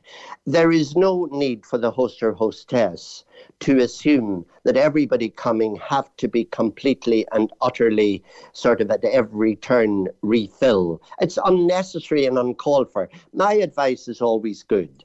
Around 12, 12.30, open that delightful, good quality Prosecco or a bottle of champagne, have it and serve the soup and crusty rolls at that point of the day because the Christmas main meal will be a little bit later in the day, maybe three or four o'clock. And by serving soup, crusty roll, and a nice glass of bubbly, you're setting the tone for the day and you're also providing a little blotting paper. Then have a relaxer for an hour, an hour and a half. People can sit round and chat and whatever, whilst the host and hostess are putting the finishing touches to the main lunch. And then at the dinner table, you have a bottle of white, a bottle of red. Pour everyone a glass of their choice. Some soft drinks for non non drinkers. That's very important to mm-hmm. remember that there may be people like myself who are recovering alcoholics who will not be drinking alcohol, so have something appropriate to serve. And then don't keep refilling. You know, uh, the have the bottle of wine uh, the few spare ones on the side table or on the sideboard. And yes, you know, when they sit down, give them a glass of wine. Then, you know, at the main course point or after the main course, top them up. But there's no need to keep filling to the point that people are getting sozzled or too merry Yeah. because it's a long evening. You want a little break after lunch because my other bit of advice that I do myself if I was entertaining at home and all my family take my advice and do that, they serve a cheese board and the desserts later on in the evening. Yeah. You know that everybody everybody leaves the dinner table at about five, half past five, six o'clock latest. They relax for a couple of hours, maybe even go for a quick walk round the block come in, sit down, and then about 8, 8.30 you serve some beautiful desserts, another glass of wine, and some cheese. And it's absolutely a delightful way of staggering the day. Everybody's had wonderful food, wonderful um, kind of, and, and, and sufficient drink. And try not to mix the grape and the grain. It can be a bit dangerous, you know. yeah, Certainly, a couple of the young lads might like a can of beer. That's all right. But you know, if you have whiskey and brandy and gin and vodka and wine and everything on the go, people just sometimes forget themselves because it's Christmas Day. They have too much, Yeah. and then it kind of spoils it for themselves as well. Yeah. Now, there's the thing, Noel. Um, should crosswords break out? What happens? Well- what do you do? The Irish have an extraordinary uh, ability to use wakes, funerals, uh, weddings, and Christmas Day uh, to drag up things that happened 40 years ago or a slight that a slight that would have appeared to have occurred, you know, when our dear Lord was a baby. Um, and it's hard to avoid that sometimes, particularly if there's drinking. But again, it's down to the, your choice of guest at the table, number one. And number two, you nip that in the bud. If somebody's getting a little bit cantankerous, always make sure, you know, it's great in family. If I have an uncle that's kind of renowned for putting his feet in it, uh, and we all have those people in our families. Hmm. Seat a member of the family closest to them that can manage them, and they're the ones that'll give him a good dig in the ribs and say under their breath, Uncle Paddy, would you just shut up and behave yourself? This is Christmas Day. And and sometimes it's as basic as that. That's what you have to do. Yeah. Or even at the table, say, now Mary, you're getting cranky. Have another glass of wine and settle yourself. It's Christmas Day. And that usually that's usually enough. But don't be afraid to say it. All right. Noel, listen, pleasure. A pleasure to speak with You you. know what I always say? Yeah. This is my final little tip. Always have a stranger invited, somebody that people are not overly familiar with, the entire group. Why? Because family, family are great. When they're on their own, they feel they can misbehave and be cheeky. When there's a stranger and they're all sweetness and light and they'll be so gracious. Oh, thank you, mum. Thank you, dad. Oh, They wouldn't want to show themselves If up. I see. if you hadn't a stranger at the table, they wouldn't even say thank you. And don't forget, even if it's your mum and dad, after the event, sit down, write a little thank you card and post it. Don't give it to them. Don't send a text. Don't send a WhatsApp. A little card saying, Mum, thank you so much. We had the most beautiful day. Very, very important. Noel, have a lovely Christmas yourself with whoever is around you, and we'll talk sometime in 2022. That's Noel Cunningham, author of Modern Irish Manners. Now, there now, that's you told. That's us all told. Couple of book recommendations for you. We gave you some while ago.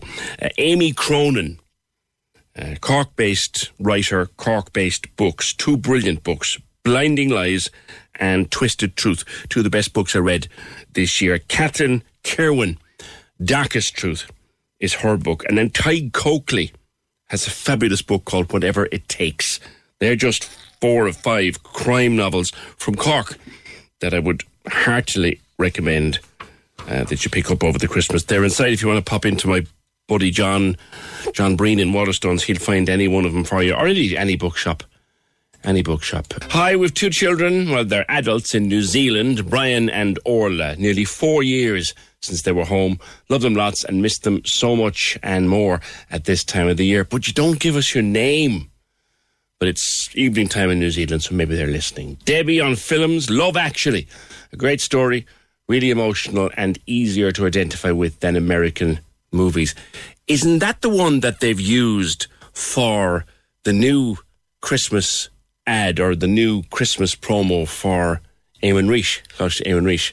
They've done a brilliant editing job on it. Go and you'll find it on their on their Twitter or loads of people sharing it where they've taken a scene from the movie and they've edited in their own message with uh, the legendary brother. Uh, it's it's brilliant. It's just creative genius. So yeah, have a look around for that. More movies. Morris top movie Sleepless in Seattle. Then Christmas in the Cranks with Dan. Oh yeah, brilliant. Uh, and Scrooge. Yeah, Scrooge is a good one. Uh, where are we going now with more of these? There's loads, of, loads of people talking about movies. Bad Santa, Wizard of Oz, Home Alone, and plenty more besides. But one person has got the the one that won the BBC poll. Uh, Love Actually, yeah, says Tracy. Uh, Declan, anything starring Anthony Hopkins, especially The Remains of the Day. It's not a Christmas film, but I always watch it at Christmas time. He was a genius, a maverick, a legend. The Snowman, great nostalgia. Uh, particularly the Cork version by Lars. Lovey. Oh, that is brilliant. Oh, you'll find that is the Snowman. A friend of mine actually sent me that. Hi, Mary, listening in the UK. She sent me the link to that the other night. She says, Have you seen this? I said, Yeah, it's been around a while. It's just brilliant. Mr. Oh, Mr. Price has a load of wrapping paper. Thanks. Uh, Charlie and the Chocolate Factory. Is that the modern one? That's an abomination. Sorry, no, that is an absolute abomination. But look, if, if it's what you like, it'll be on Channel 5, we think. Yeah, there's the person with the correct answer. E.T. It's not a Christmas movie, but E.T. Yes, yes. Anyone else got a movie that they want to see this Christmas, uh, that they wouldn't miss this Christmas? Let us know. Now, there have been some events running throughout the week uh, in Fitzgerald's Park, and restrictions or no, they still went ahead. And tonight they finish with a very special event. Ed O'Leary is event organizer with the Good Room. Hey, Ed. Hi, PJ. How are we doing? Good. You've had a good week and a big one to finish it. A big one to finish it, yeah. We've been very lucky this week now. Um, obviously, last week it was touch and go whether these events would go ahead at all, but we kind of preempted what was coming down the line, didn't oversell it, sold well under 50%. So we were we were very happy that we could actually get it go ahead with these events. And uh, tonight, of course, is the big finale with uh, a massive fireworks display that is going to be launched around Cork City Centre. We're not giving out locations because the idea is that with everything that's going on and COVID cases rising. We want people to stay in their homes, look out their windows, step out in the gardens, stay with your family. If you can see Cork City Centre, you'll be able to see the full display. It's going to be spectacular. And 8:30, or just maybe slightly after 8:30 now, with a few things changing, but it's going to be in around 8:30 within kind of a 10 minute window there. You know. Fantastic, fantastic, and it should be visible from any high point around the city. Yeah. Exactly. Yeah, absolutely. There's we've we've in multiple locations we're launching from. It's been a big, big project now. Took a while to get it across the line, which is why we're so so late announcing it. But it, it, it it's going to be spectacular. It's a really a really big piece. And if you can't see the city centre, you can tune into our the Good Room Facebook page where we'll be broadcasting Facebook Live. Uh, with a drone going up and taking oh. some incredible shots, and they'll be videoing the whole thing. So you can tune into Facebook Live, the Good Room, search on Facebook, and. Uh, just check it, check it, check it out from there. You know, nothing by halves here, Ed. Nothing by halves, PJ. Well, look, I mean, when you're dealing with Cork City Council and the Good Room, it's all it's all killer, no filler. I love it. I love it. Listen, happy Christmas to everybody involved in those gigs. And uh, you've really, in fairness, you really pushed the boat out to try to get entertainment to people when it was so hard to do so. So well done to everybody. Thanks very much, PJ. Appreciate it. Cheers. That's uh, Ed O'Leary from The Good News. Big at the Good Room. Big fireworks display over the city tonight, around half eight. Uh, pretty much any high position you have where you can see into the city. Okay, uh, where will we get a tradesperson at this time? But you'd never know. There might be one around. This is Tidy Towns Togher. They do great work. They've been on to see if anybody could help. One of their remembrance trees outside the Pouladuff post office and Ladbrokes has fallen over for the second time in a week. The trees are a bit heavy for the stands outdoors due to the wind, and they need someone to secure it, as the people who usually do that are unavailable. So if there's anybody around who'd have a few tools and a bit of know-how as to how you might tie down or weigh down or bolt down those trees to keep them from falling over in the wind, you can get onto Tidy Towns Togher on Facebook or just turn up over there by Pouladuff Post Office and Ladbrokes. Their tree is falling over because it's top heavy and it's falling out of its stand and they just need someone to secure it and tie it down or screw it down or bolt it down or whatever you want to do with it. It'd be great if you could help. 1850 715 996. Quick reminder to you the Premier League games are on over the festive season, and you can check them out at 96fm.ie and on the Cork's 96FM app. The Premier League Live with Now. Stream live Premier League action with a Now Sports or Sports Extra membership. Your sport on your terms. Stream only the games that matter to you most with Now. And any day over the Christmas that there are matches on, Premiership matches on, just check out the app, find the TalkSport button there and you'll get all the commentaries. 1850 715 996. Can we just talk? The Opinion Line on Cork's 96 FM. With McCarthy Insurance Group. Call them now for motor, home, business, farm, life, and health insurance. CMIG.ie. We're playing all your favourite Christmas hits after midday on Cork's 96 FM. It's beginning to look a lot like Christmas. With your local Mace, helping to make this Christmas extra special. TikTok tunes, Throwbacks. collabs, Most streamed 2021. The top 5 at 5 countdown. I'm begging, hard done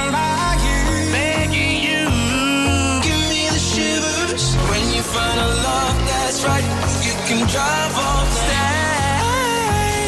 My bad habits lead to you. Join us all next week for a different Top 5 at 5 countdown every day on Cork's 96 FM. Hear five of the biggest hits from 5 p.m. With Kerry's Motor Group for a massive selection of new and used cars in Cork. Book your appointment now at kerrys.ie. Only on Cork's 96 FM. The lines are live. And we're ready to talk. Can we just talk? Call 1850 715 996. Text or WhatsApp 083 396 96 96. Email opinion at 96fm.ie. The Opinion Line with PJ Coogan. On Cork's 96 FM. Oh, I love when a plan comes together. There's a Furby. We found a Furby. Yes, they were around a very long time ago. If you know what Fur- someone said here, if you know what a Furby was, you're old. No, you're not. Is Furby a small furry toy with no electronics? The kids are in their forties now. No, no. Some Furbies had loads of electronics in them.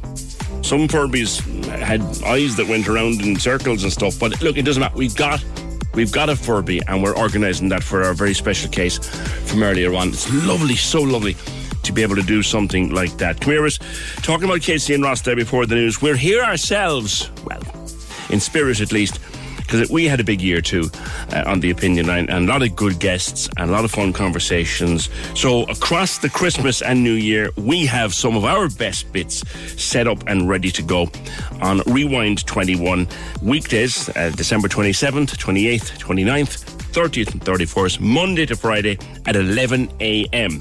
Join me for some of our best bits on Rewind 21, and we're back live with the opinion line Thursday, January 6th only here on Cork's 96 FM. On movies, Die Hard and Home Alone, one and two only. Die Hard. Die, Die Hard's not a Christmas. Well, is it a Christmas movie or isn't it a Christmas movie? It's the old, old. It is. It's set at Christmas. Uh, I must do that top 10 before we finish today. But let's, let's, something that a lot of people will cling around the telly for on Christmas night, or indeed they may record it and watch it over the Christmas. But certainly it'll be a big hit in a lot of houses. Will be this. Nonnatus house, midwife speaking. We're going to host a hen night. Cheers! But it wasn't like this in Bethlehem. We need help.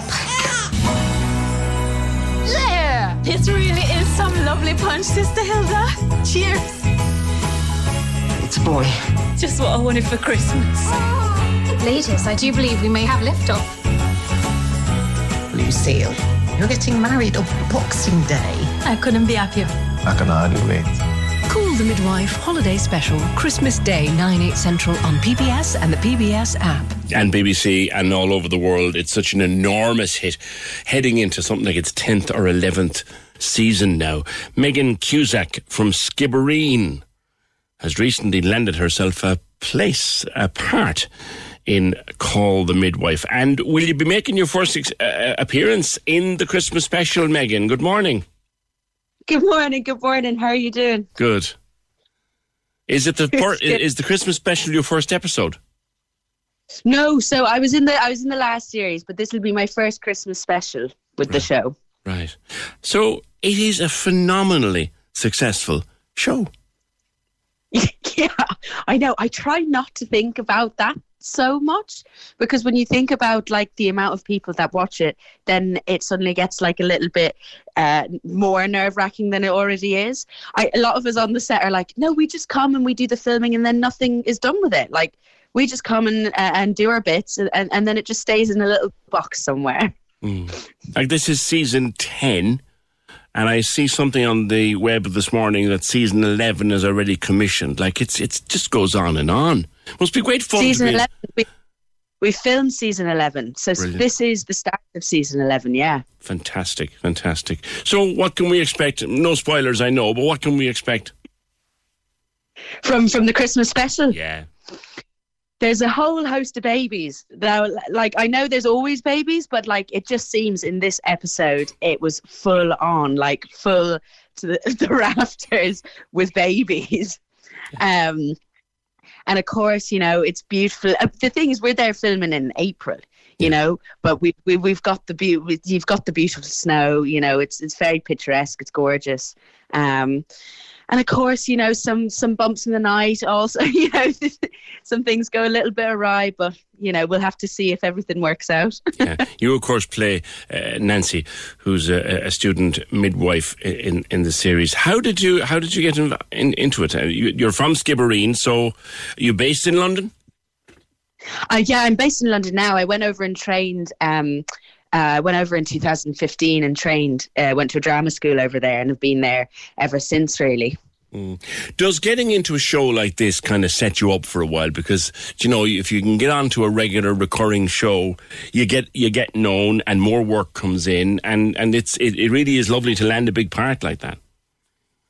I mean, you'd like to think it set you up, but the thing with this industry is that you never know what's going to happen next. You know, it, it could be the thing that I mean, I'm very I'm very lucky. I'm I'm doing another season. We start filming another season in April, but you know, after that, you never know. I could. You, uh, it, it's so wishy washy. Mm. I could not work that for another four years. You never know, but yeah. you'd like to think that hopefully um, it gives you a little bit of standing. Also, just experience. That's what it comes down to. Yeah. It gives me a bit more experience. How how long does it take to film a season?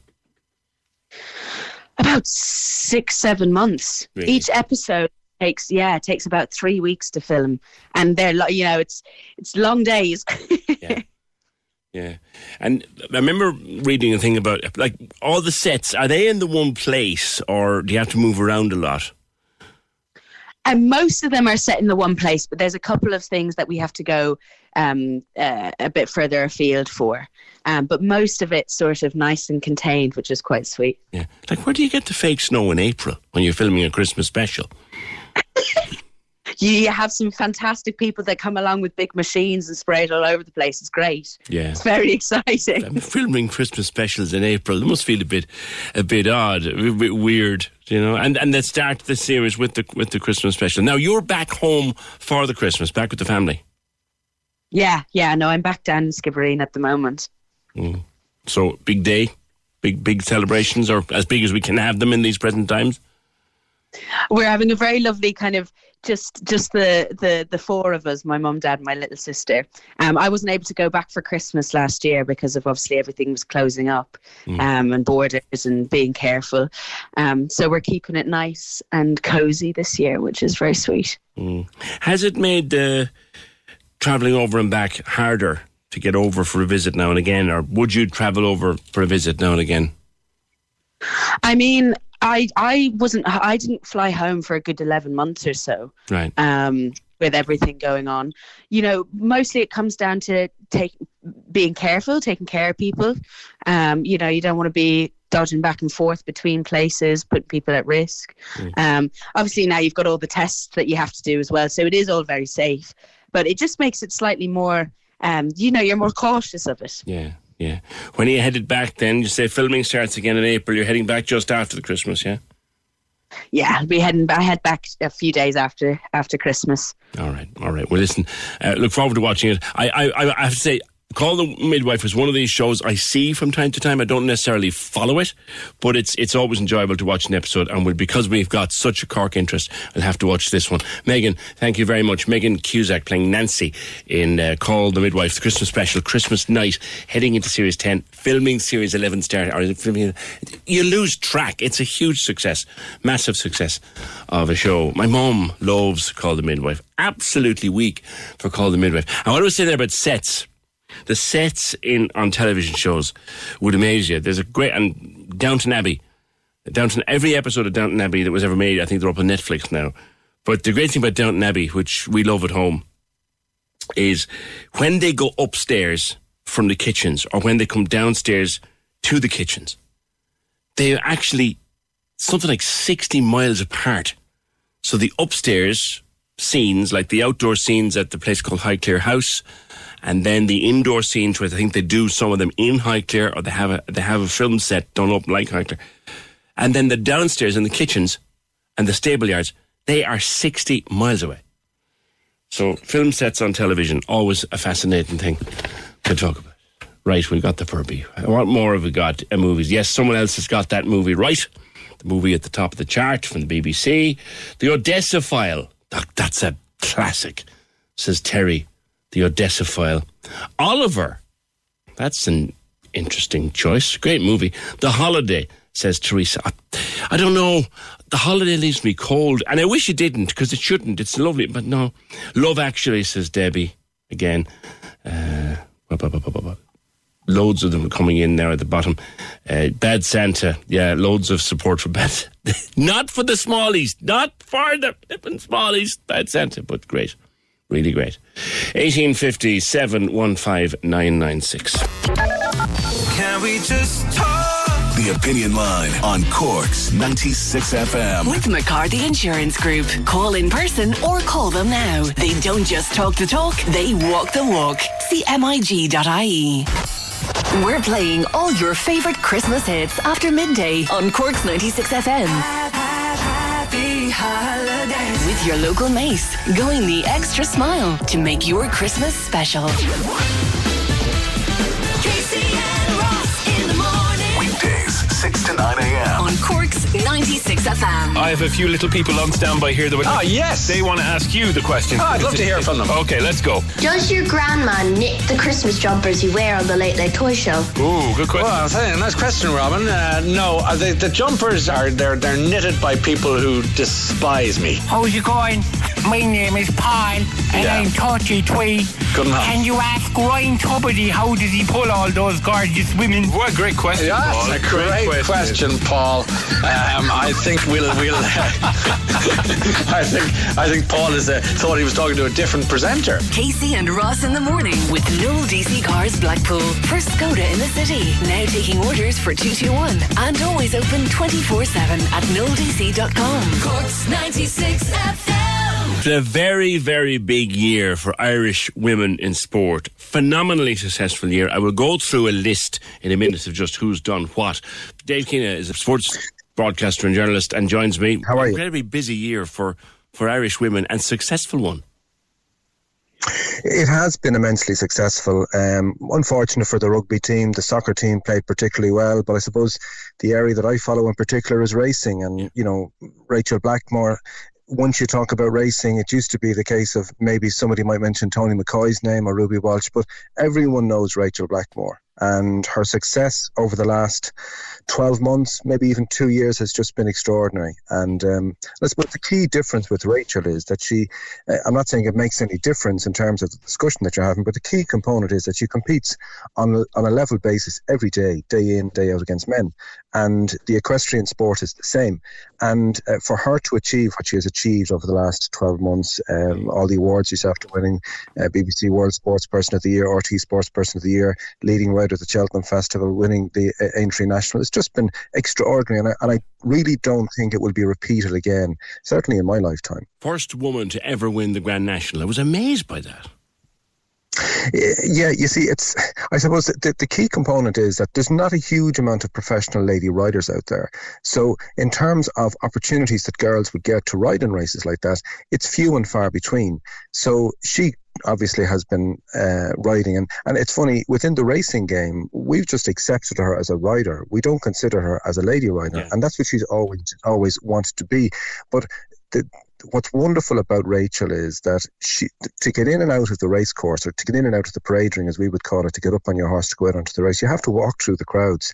And she's so humble and so nice. She was in Thurles last week before she jetted over to Manchester for the for the BBC Awards. And there was kids there wanting to get selfies with her and autographs. And it, and, and I think the, the women have led the way that way. You see the soccer team they hang around looking for for kids to to get an opportunity to meet these people. And I think that's the key because I think trying to get people and get kids in particular, young kids interested in young children interested in sport. Yeah. For them to be able to meet these people, it's kind of one of those kind of significant moments in their life. And it might just encourage them to get involved in sport because, as we all know, with the way things are at the moment, sport is a great outlet. And to have live sport on at the moment is fantastic, um, no matter what type of sport it is, because it just takes her mind away from things. Yeah. And for a girl who started off her career uh, as a pony rider, uh, went through and she, you know, she did uh, she did some show jumping. For her to go and achieve what she's achieved, and funnily enough, there was one thing that kind of twigged, and I thought it was kind of almost one of those kind of wow moments. When she won the Aintree National, Ringo Starr tweeted that Rachel Blackmore had won the Aintree National. Crikey. So even for the likes of that, like that just gives you an idea. And I, I, I'm reasonably friendly with her, and I screenshotted her on the various parts and pockets of the world where it was a story. And it was Sydney, Japan, China, all over America, Australia, and New Zealand, and Canada. And I just sent her on a screenshot of the headlines. And I'm not suggesting that that will ever happen again. I just don't think don't think the exposure that racing received, like she essentially was was a lifesaver for a lot of people, but in particular, uh, just the ordinariness of the lady, and she's just been a star for sport. You know, What surprised me most, I think, was the BBC award, Dave, lastly, because I think I was saying, okay, Emma Raducanu, it's got to be a slam dunk for Emma Raducanu. And then I saw Rachel Blackmore. Wow. Were you surprised by that? I wasn't surprised, and again, it just goes back to what I said originally. Um, the key difference with Rachel is that she's competing against men. Yes. And I'm not suggesting that that makes her any better than the other sports people, but she's competing against men and women in racing. And women do this all of the time in racing. So we don't differentiate whether they're women trainers, women riders. We just consider them as riders or trainers. And I think that's what, what sport should try and uh, strive for, if possible, down the line. But yeah, just the, the list of winners, I think, struck her in terms of when she looked back to see who won, uh, like Cristiano Ronaldo and like world, world, world sports stars. People that would trip off your tongue in a- in a heartbeat. But if I could just say one thing, that if it's a possibility down the line over the next maybe couple of months, you know, let people go and, and get to the racetrack if they can. And they can actually rub shoulders with this lady. And I just think the fact that people can do that Yeah. on a reasonably regular basis is wonderful. And it's wonderful for her that she comes from a great family. She's just so humble and has time for everybody. Obviously, now her time is quite important in terms of the commitments that she now has. But I just think that she's just been a great ambassador for Irish sport. Okay, listen, Dave, thank you very much for being with us today and a good Christmas to you. And I know it's a busy Christmas because there's racing on over uh, Christmas time. Dave Keena, just go through the list. Like there's Rachel out there on top, Leona Maguire, the golf. Remember we spoke to her mammy after the golf.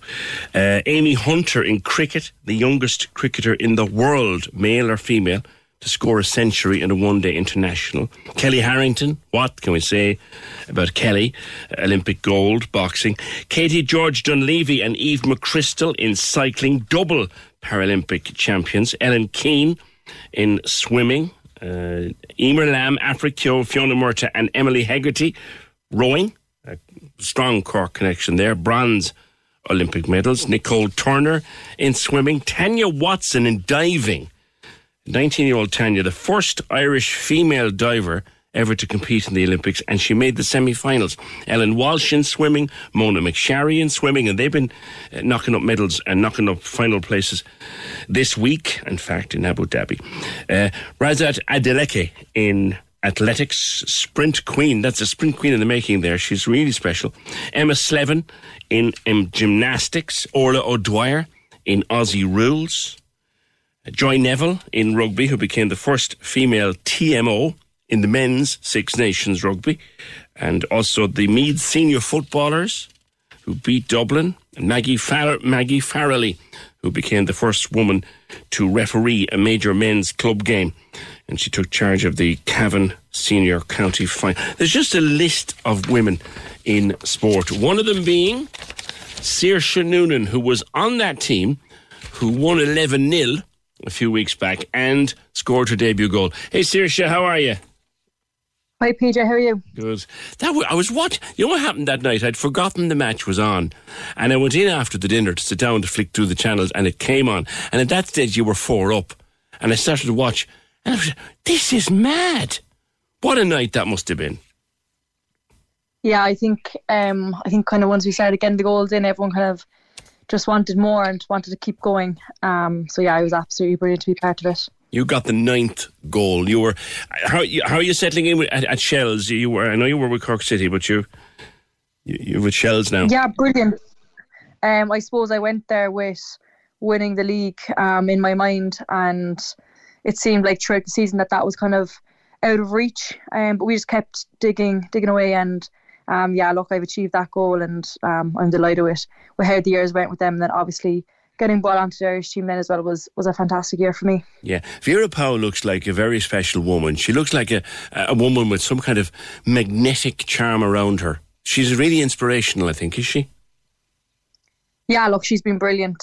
Um, she lets us know everything that we have to do um, on the on the day and um, tells us what what way we're going to play, etc. And yeah, look, I think it's it's been showing that we've been getting results and that we're a good team and we're definitely all joining well together as a, a team and coming together now and hopefully mm.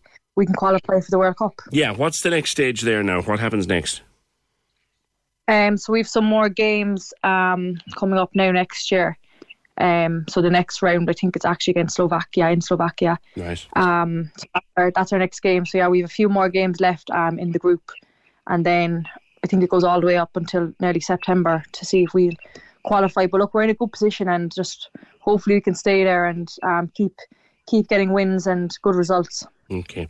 Now, what are your Christmas plans? Will you be home in Cork? Yeah, I'm back in Cork now with my family for Christmas. Um, so it's definitely nice to be to be surrounded by loved ones. Yeah. When when when are you back uh, on the pitch or when are you back playing or training?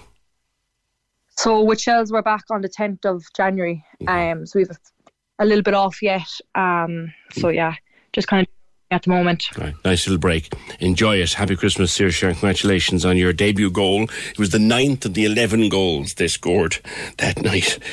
Oh my goodness, yeah. Nine out of 11 goals. Thank you, Saoirse, for being with us on The Opinion and happy Christmas to you and yours. What a, that list of, and a, that's just the first couple of pages of uh, incredibly successful Irish women in sport. One I nearly forgot, and I did talk to her earlier in the year, uh, Sanita Puspure uh, two-time world champion, three-time Olympic competitor.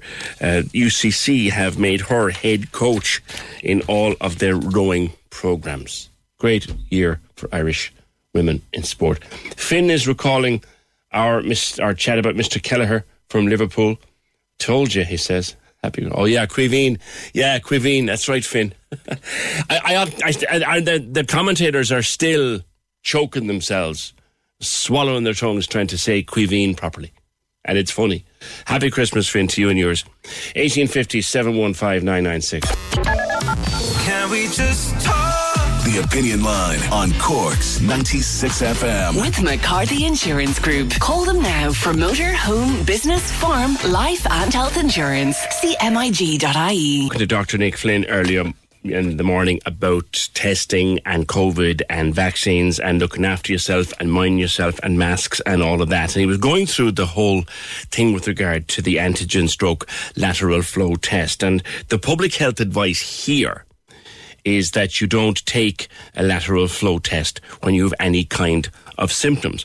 But that having been said, what some people are doing is using them to wonder, is that snuffle I have or is that little tickle I have, is that COVID or isn't it? Now, the HSE advice is that you don't use it that way. But John Campbell, who we've had on many times on the show uh, during the year and who now has 1.9 million followers on YouTube to his daily videos. John was just on his latest video. He does a little thing at the end about the antigen tests because there's they're taking them every day over in the UK now, and they're free over there on the NHS. They're quite cheap here, and people are using them. And I've seen people use them lately to see, well, am I am I contagious or could I be in danger or whatever? And John had this take on an antigen test just in his latest video. The lateral flow test is it's not as accurate, of course, as as the PCR test. Of course not, but it's um, the, the, the idea is it's going to be positive. That was one I did a couple of days ago because I've had a bit of a cold. Oh, there we go. Anyway, it was negative. so, so um, but the idea with these tests is that they'll show positive if there is enough virus present to cause infection. So th- they are they are pragmatic tests. So there you go. If you are capable of infecting somebody, uh, it'll show up as a positive antigen test. That's John's take on it. Public health here is slightly different. They would rather you didn't take an antigen test if you have any kind of a symptom. It's different in the UK. Make up your own mind. But if you see that single line at the top, that's clear. Even the faint, this is Nick Flynn said, even the faintest second line, you're in trouble. Potentially in trouble. And then you go and get PCR. 1850 715 996. Now, Saturday, or, yeah, Saturday, Christmas morning. I will be across on Cork's 96th as we celebrate the festive season uh, on Cork's 96th with our friends at Desi's Tires and Bridgestone with their four branches and their four, nearly 40 years in business. I'll be over there Christmas morning from 7 to 10 on Cork's 96th. If you want me to mention anybody who will be working that day or isn't able to get home or anything like that, do give us an email. Now, I needed to get them to me by this evening to pj at 96fm ie and I'll give them a mention on Cork's 96 streaming around the clock of course right through the Christmas season. But I'll be with you Christmas morning 7 to 10 to celebrate my favourite morning of the year over on Cork's 96 There's money in it you know if you can get a good Christmas song into your repertoire. Even more if you get one or two of them. But they did a survey uh, you know, this, these figures are a couple of years old, but I guess they, they hold because they're fairly constant and they're averaged over the time since the song came out.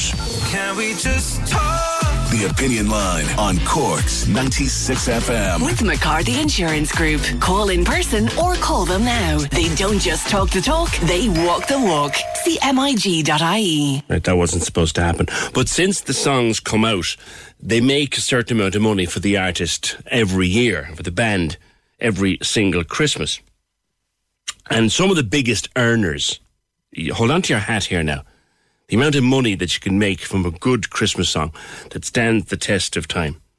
Like, translated down to euros, it's done in sterling, but translated to Paul McCartney banks 310,000 euro a year from Wonderful Christmas Time. Just that song. 310,000 a year from Wonderful Christmas Time alone. Wham! George Michael, George Michael's estate, he's dead now. George Michael's estate, 350,000 a year from Wonderful Christmas Time. Like, that's colossal money. But that, that's only the start of it. The Pogues, Fairy Tale New York. Okay? Um, the Pogues net 400, Shane, 460 grand a year for Fairy Tale of New York being played and shown on television and royalties of all kinds. 460 grand every year. Like, uh, gets better again. Mariah Carey, All I Want for Christmas Is You. She clocks in 470,000 a year. 470,000 a year. But what would you think is the song that nets the most money? The most money. It's way, way, way ahead of them all. The song that nets the most money. I'll tell you about it before we finish. I couldn't believe I read it, but it's been around so long. The song that makes the most money every Christmas in royalties. What is it? 1850 715 996. Here's something sweet.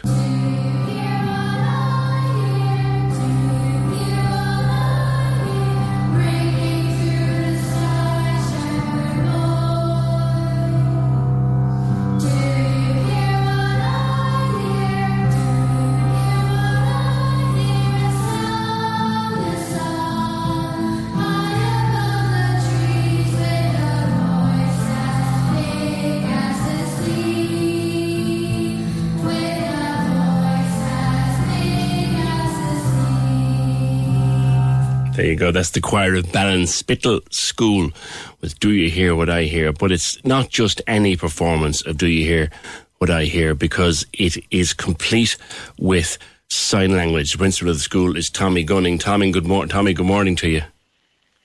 Good morning, PJ. How are you? Good. It's lovely. Not only is it a lovely performance, Thank you very much. but the sign language was brilliant. So, how did it all come about?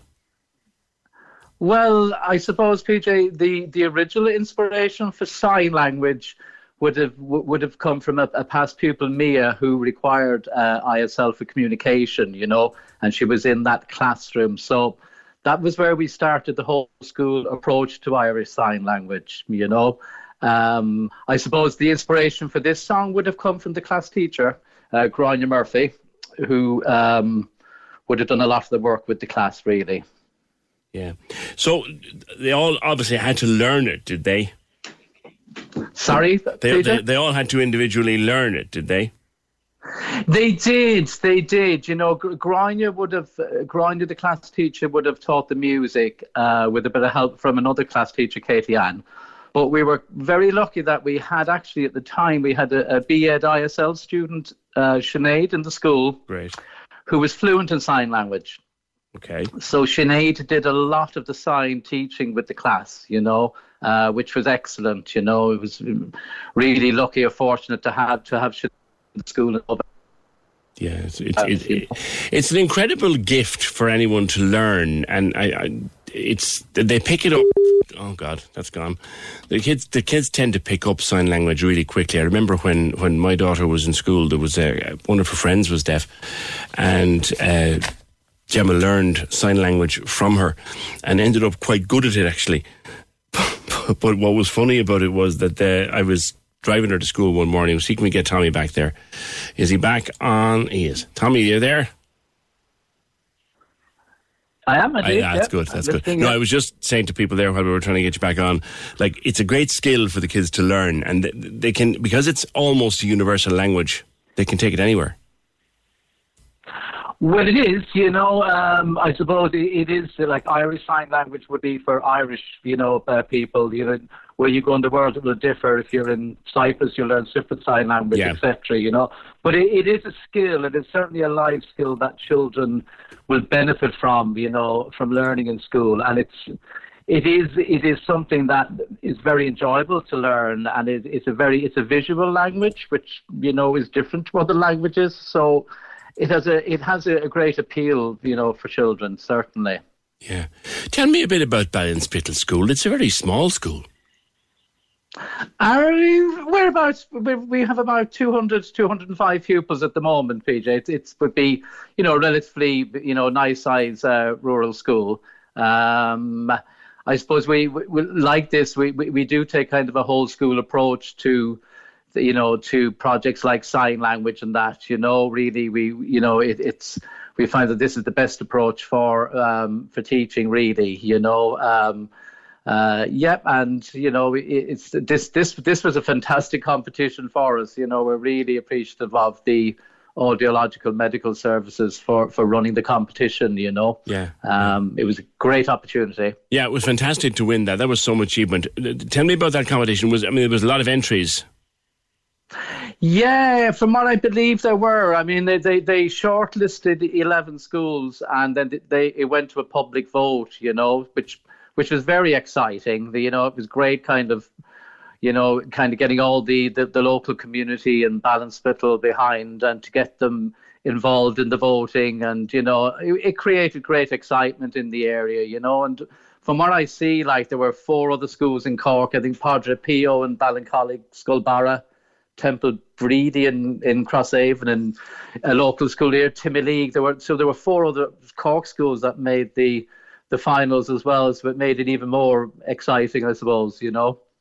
Yeah. Tommy, congratulations. You're all broken up now for the Christmas and, and everybody well.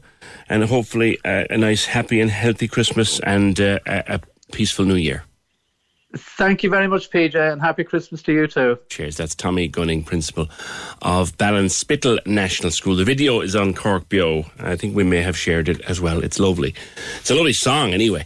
Uh, in terms of the songs that do best and make the most bucks at Christmas, you probably won't guess it unless I tell you. You probably won't guess it unless I tell you. Uh, but tell you I will before we're done.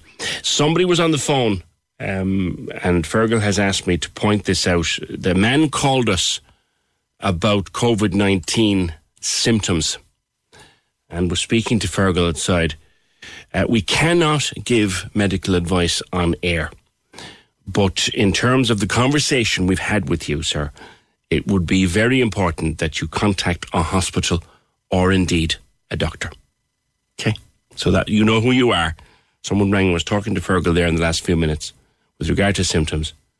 We cannot give any medical advice on the air, but it would be important that you contact either a doctor or a hospital. The song is not Shakin' Stevens. No, it's not. Uh, I would have said that would be well up there, and it probably is well up there. But it's not. It's not that. I'll tell you what it is next. Actually, with all the songs, with all the Christmas songs, very special DJ in the house on Christmas Eve. Santa. Well, not exactly in the house, live from the sleigh. After 8 o'clock, the Santa takeover on Christmas Eve on Cork's 96 FM. With all your favourite Christmas hits from 8 o'clock as we count down to the big day. Santa takes over live from the sleigh on Cork's 96 FM. You wish Mary and Finbar Archer a happy Christmas as they always listen to the show. So that's the real Lord Mayor, Finbar Archer. Thank you, Finbar. Happy Christmas to you and to Mary. It's not driving home for Christmas. No, it's not driving home for Christmas, Bear. No, it's not. It's a different one. Uh, quick mention for Claire, who's working at St. Raphael's in Youghal on Christmas Day, currently out delivering turkeys in St. Luke's nursing home. The top 10 films, I'll give you them before we pack it in.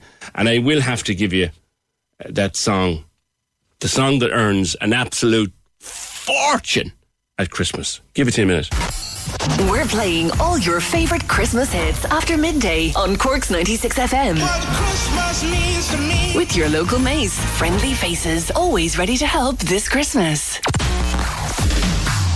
Let's get down, let's get down to business. We're back to the music. The Corks 96 FM music panel gives you the power to pick our playlist. Click 96fm.ie now. 96fm.ie now. Just like this. Take the 10 minute survey and you could win a 100 euro Just Eat voucher. The power to pick what we play. Pick what we play. Let's get down, let's get down to business. Join the Corks 96 FM music panel. Find the link on Instagram, Facebook, and Twitter. Or see 96fm.ie Call us now 1850 715 996. on Corks 96 FM. Yeah. Someone's got it right. Someone has that right. Yes, the song, the song which I'll play, I'll play out on it. But let's look at the movies. They did this in the BBC. They put 20, a list of 25 movies into their app and asked people to vote for their best top 10 Christmas, well, actually they did top 12 Christmas movies. Shall we run down the chart? Why not?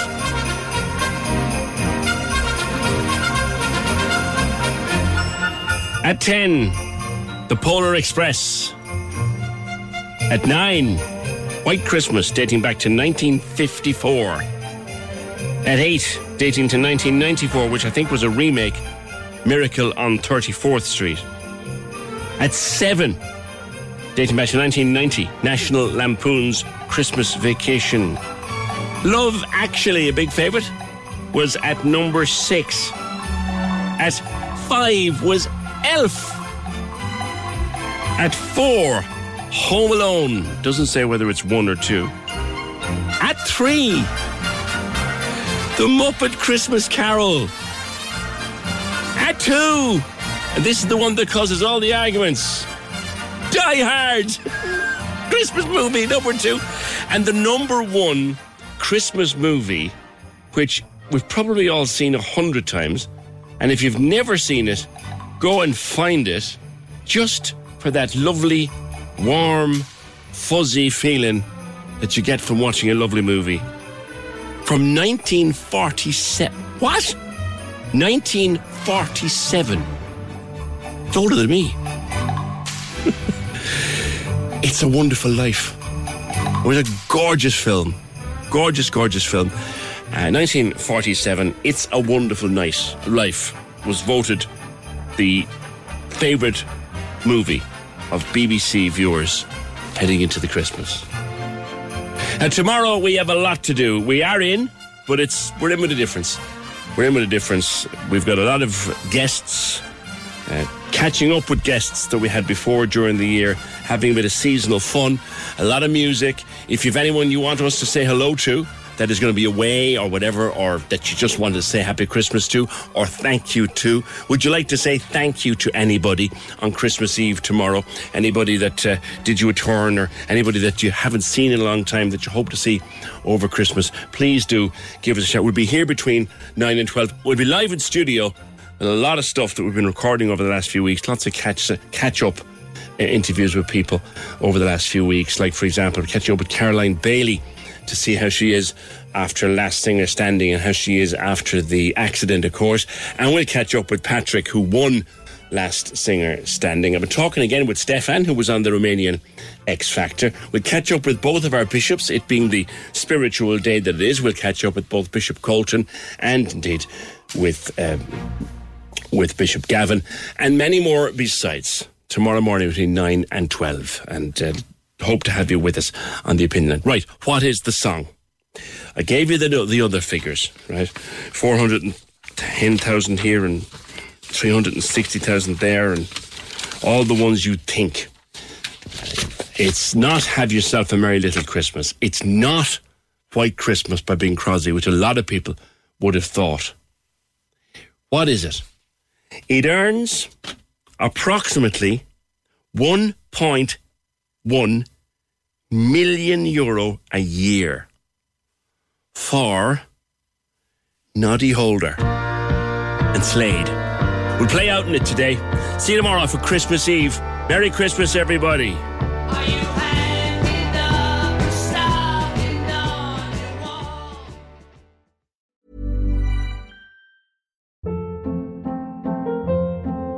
Hold up. What was that? Boring. No flavor. That was as bad as those leftovers you ate all week. Keke Palmer here, and it's time to say hello to something fresh and guilt-free. Hello Fresh. Jazz up dinner with pecan-crusted chicken or garlic butter shrimp scampi. Now that's music to my mouth. Hello Fresh. Let's get this dinner party started. Discover all the delicious possibilities at hellofresh.com.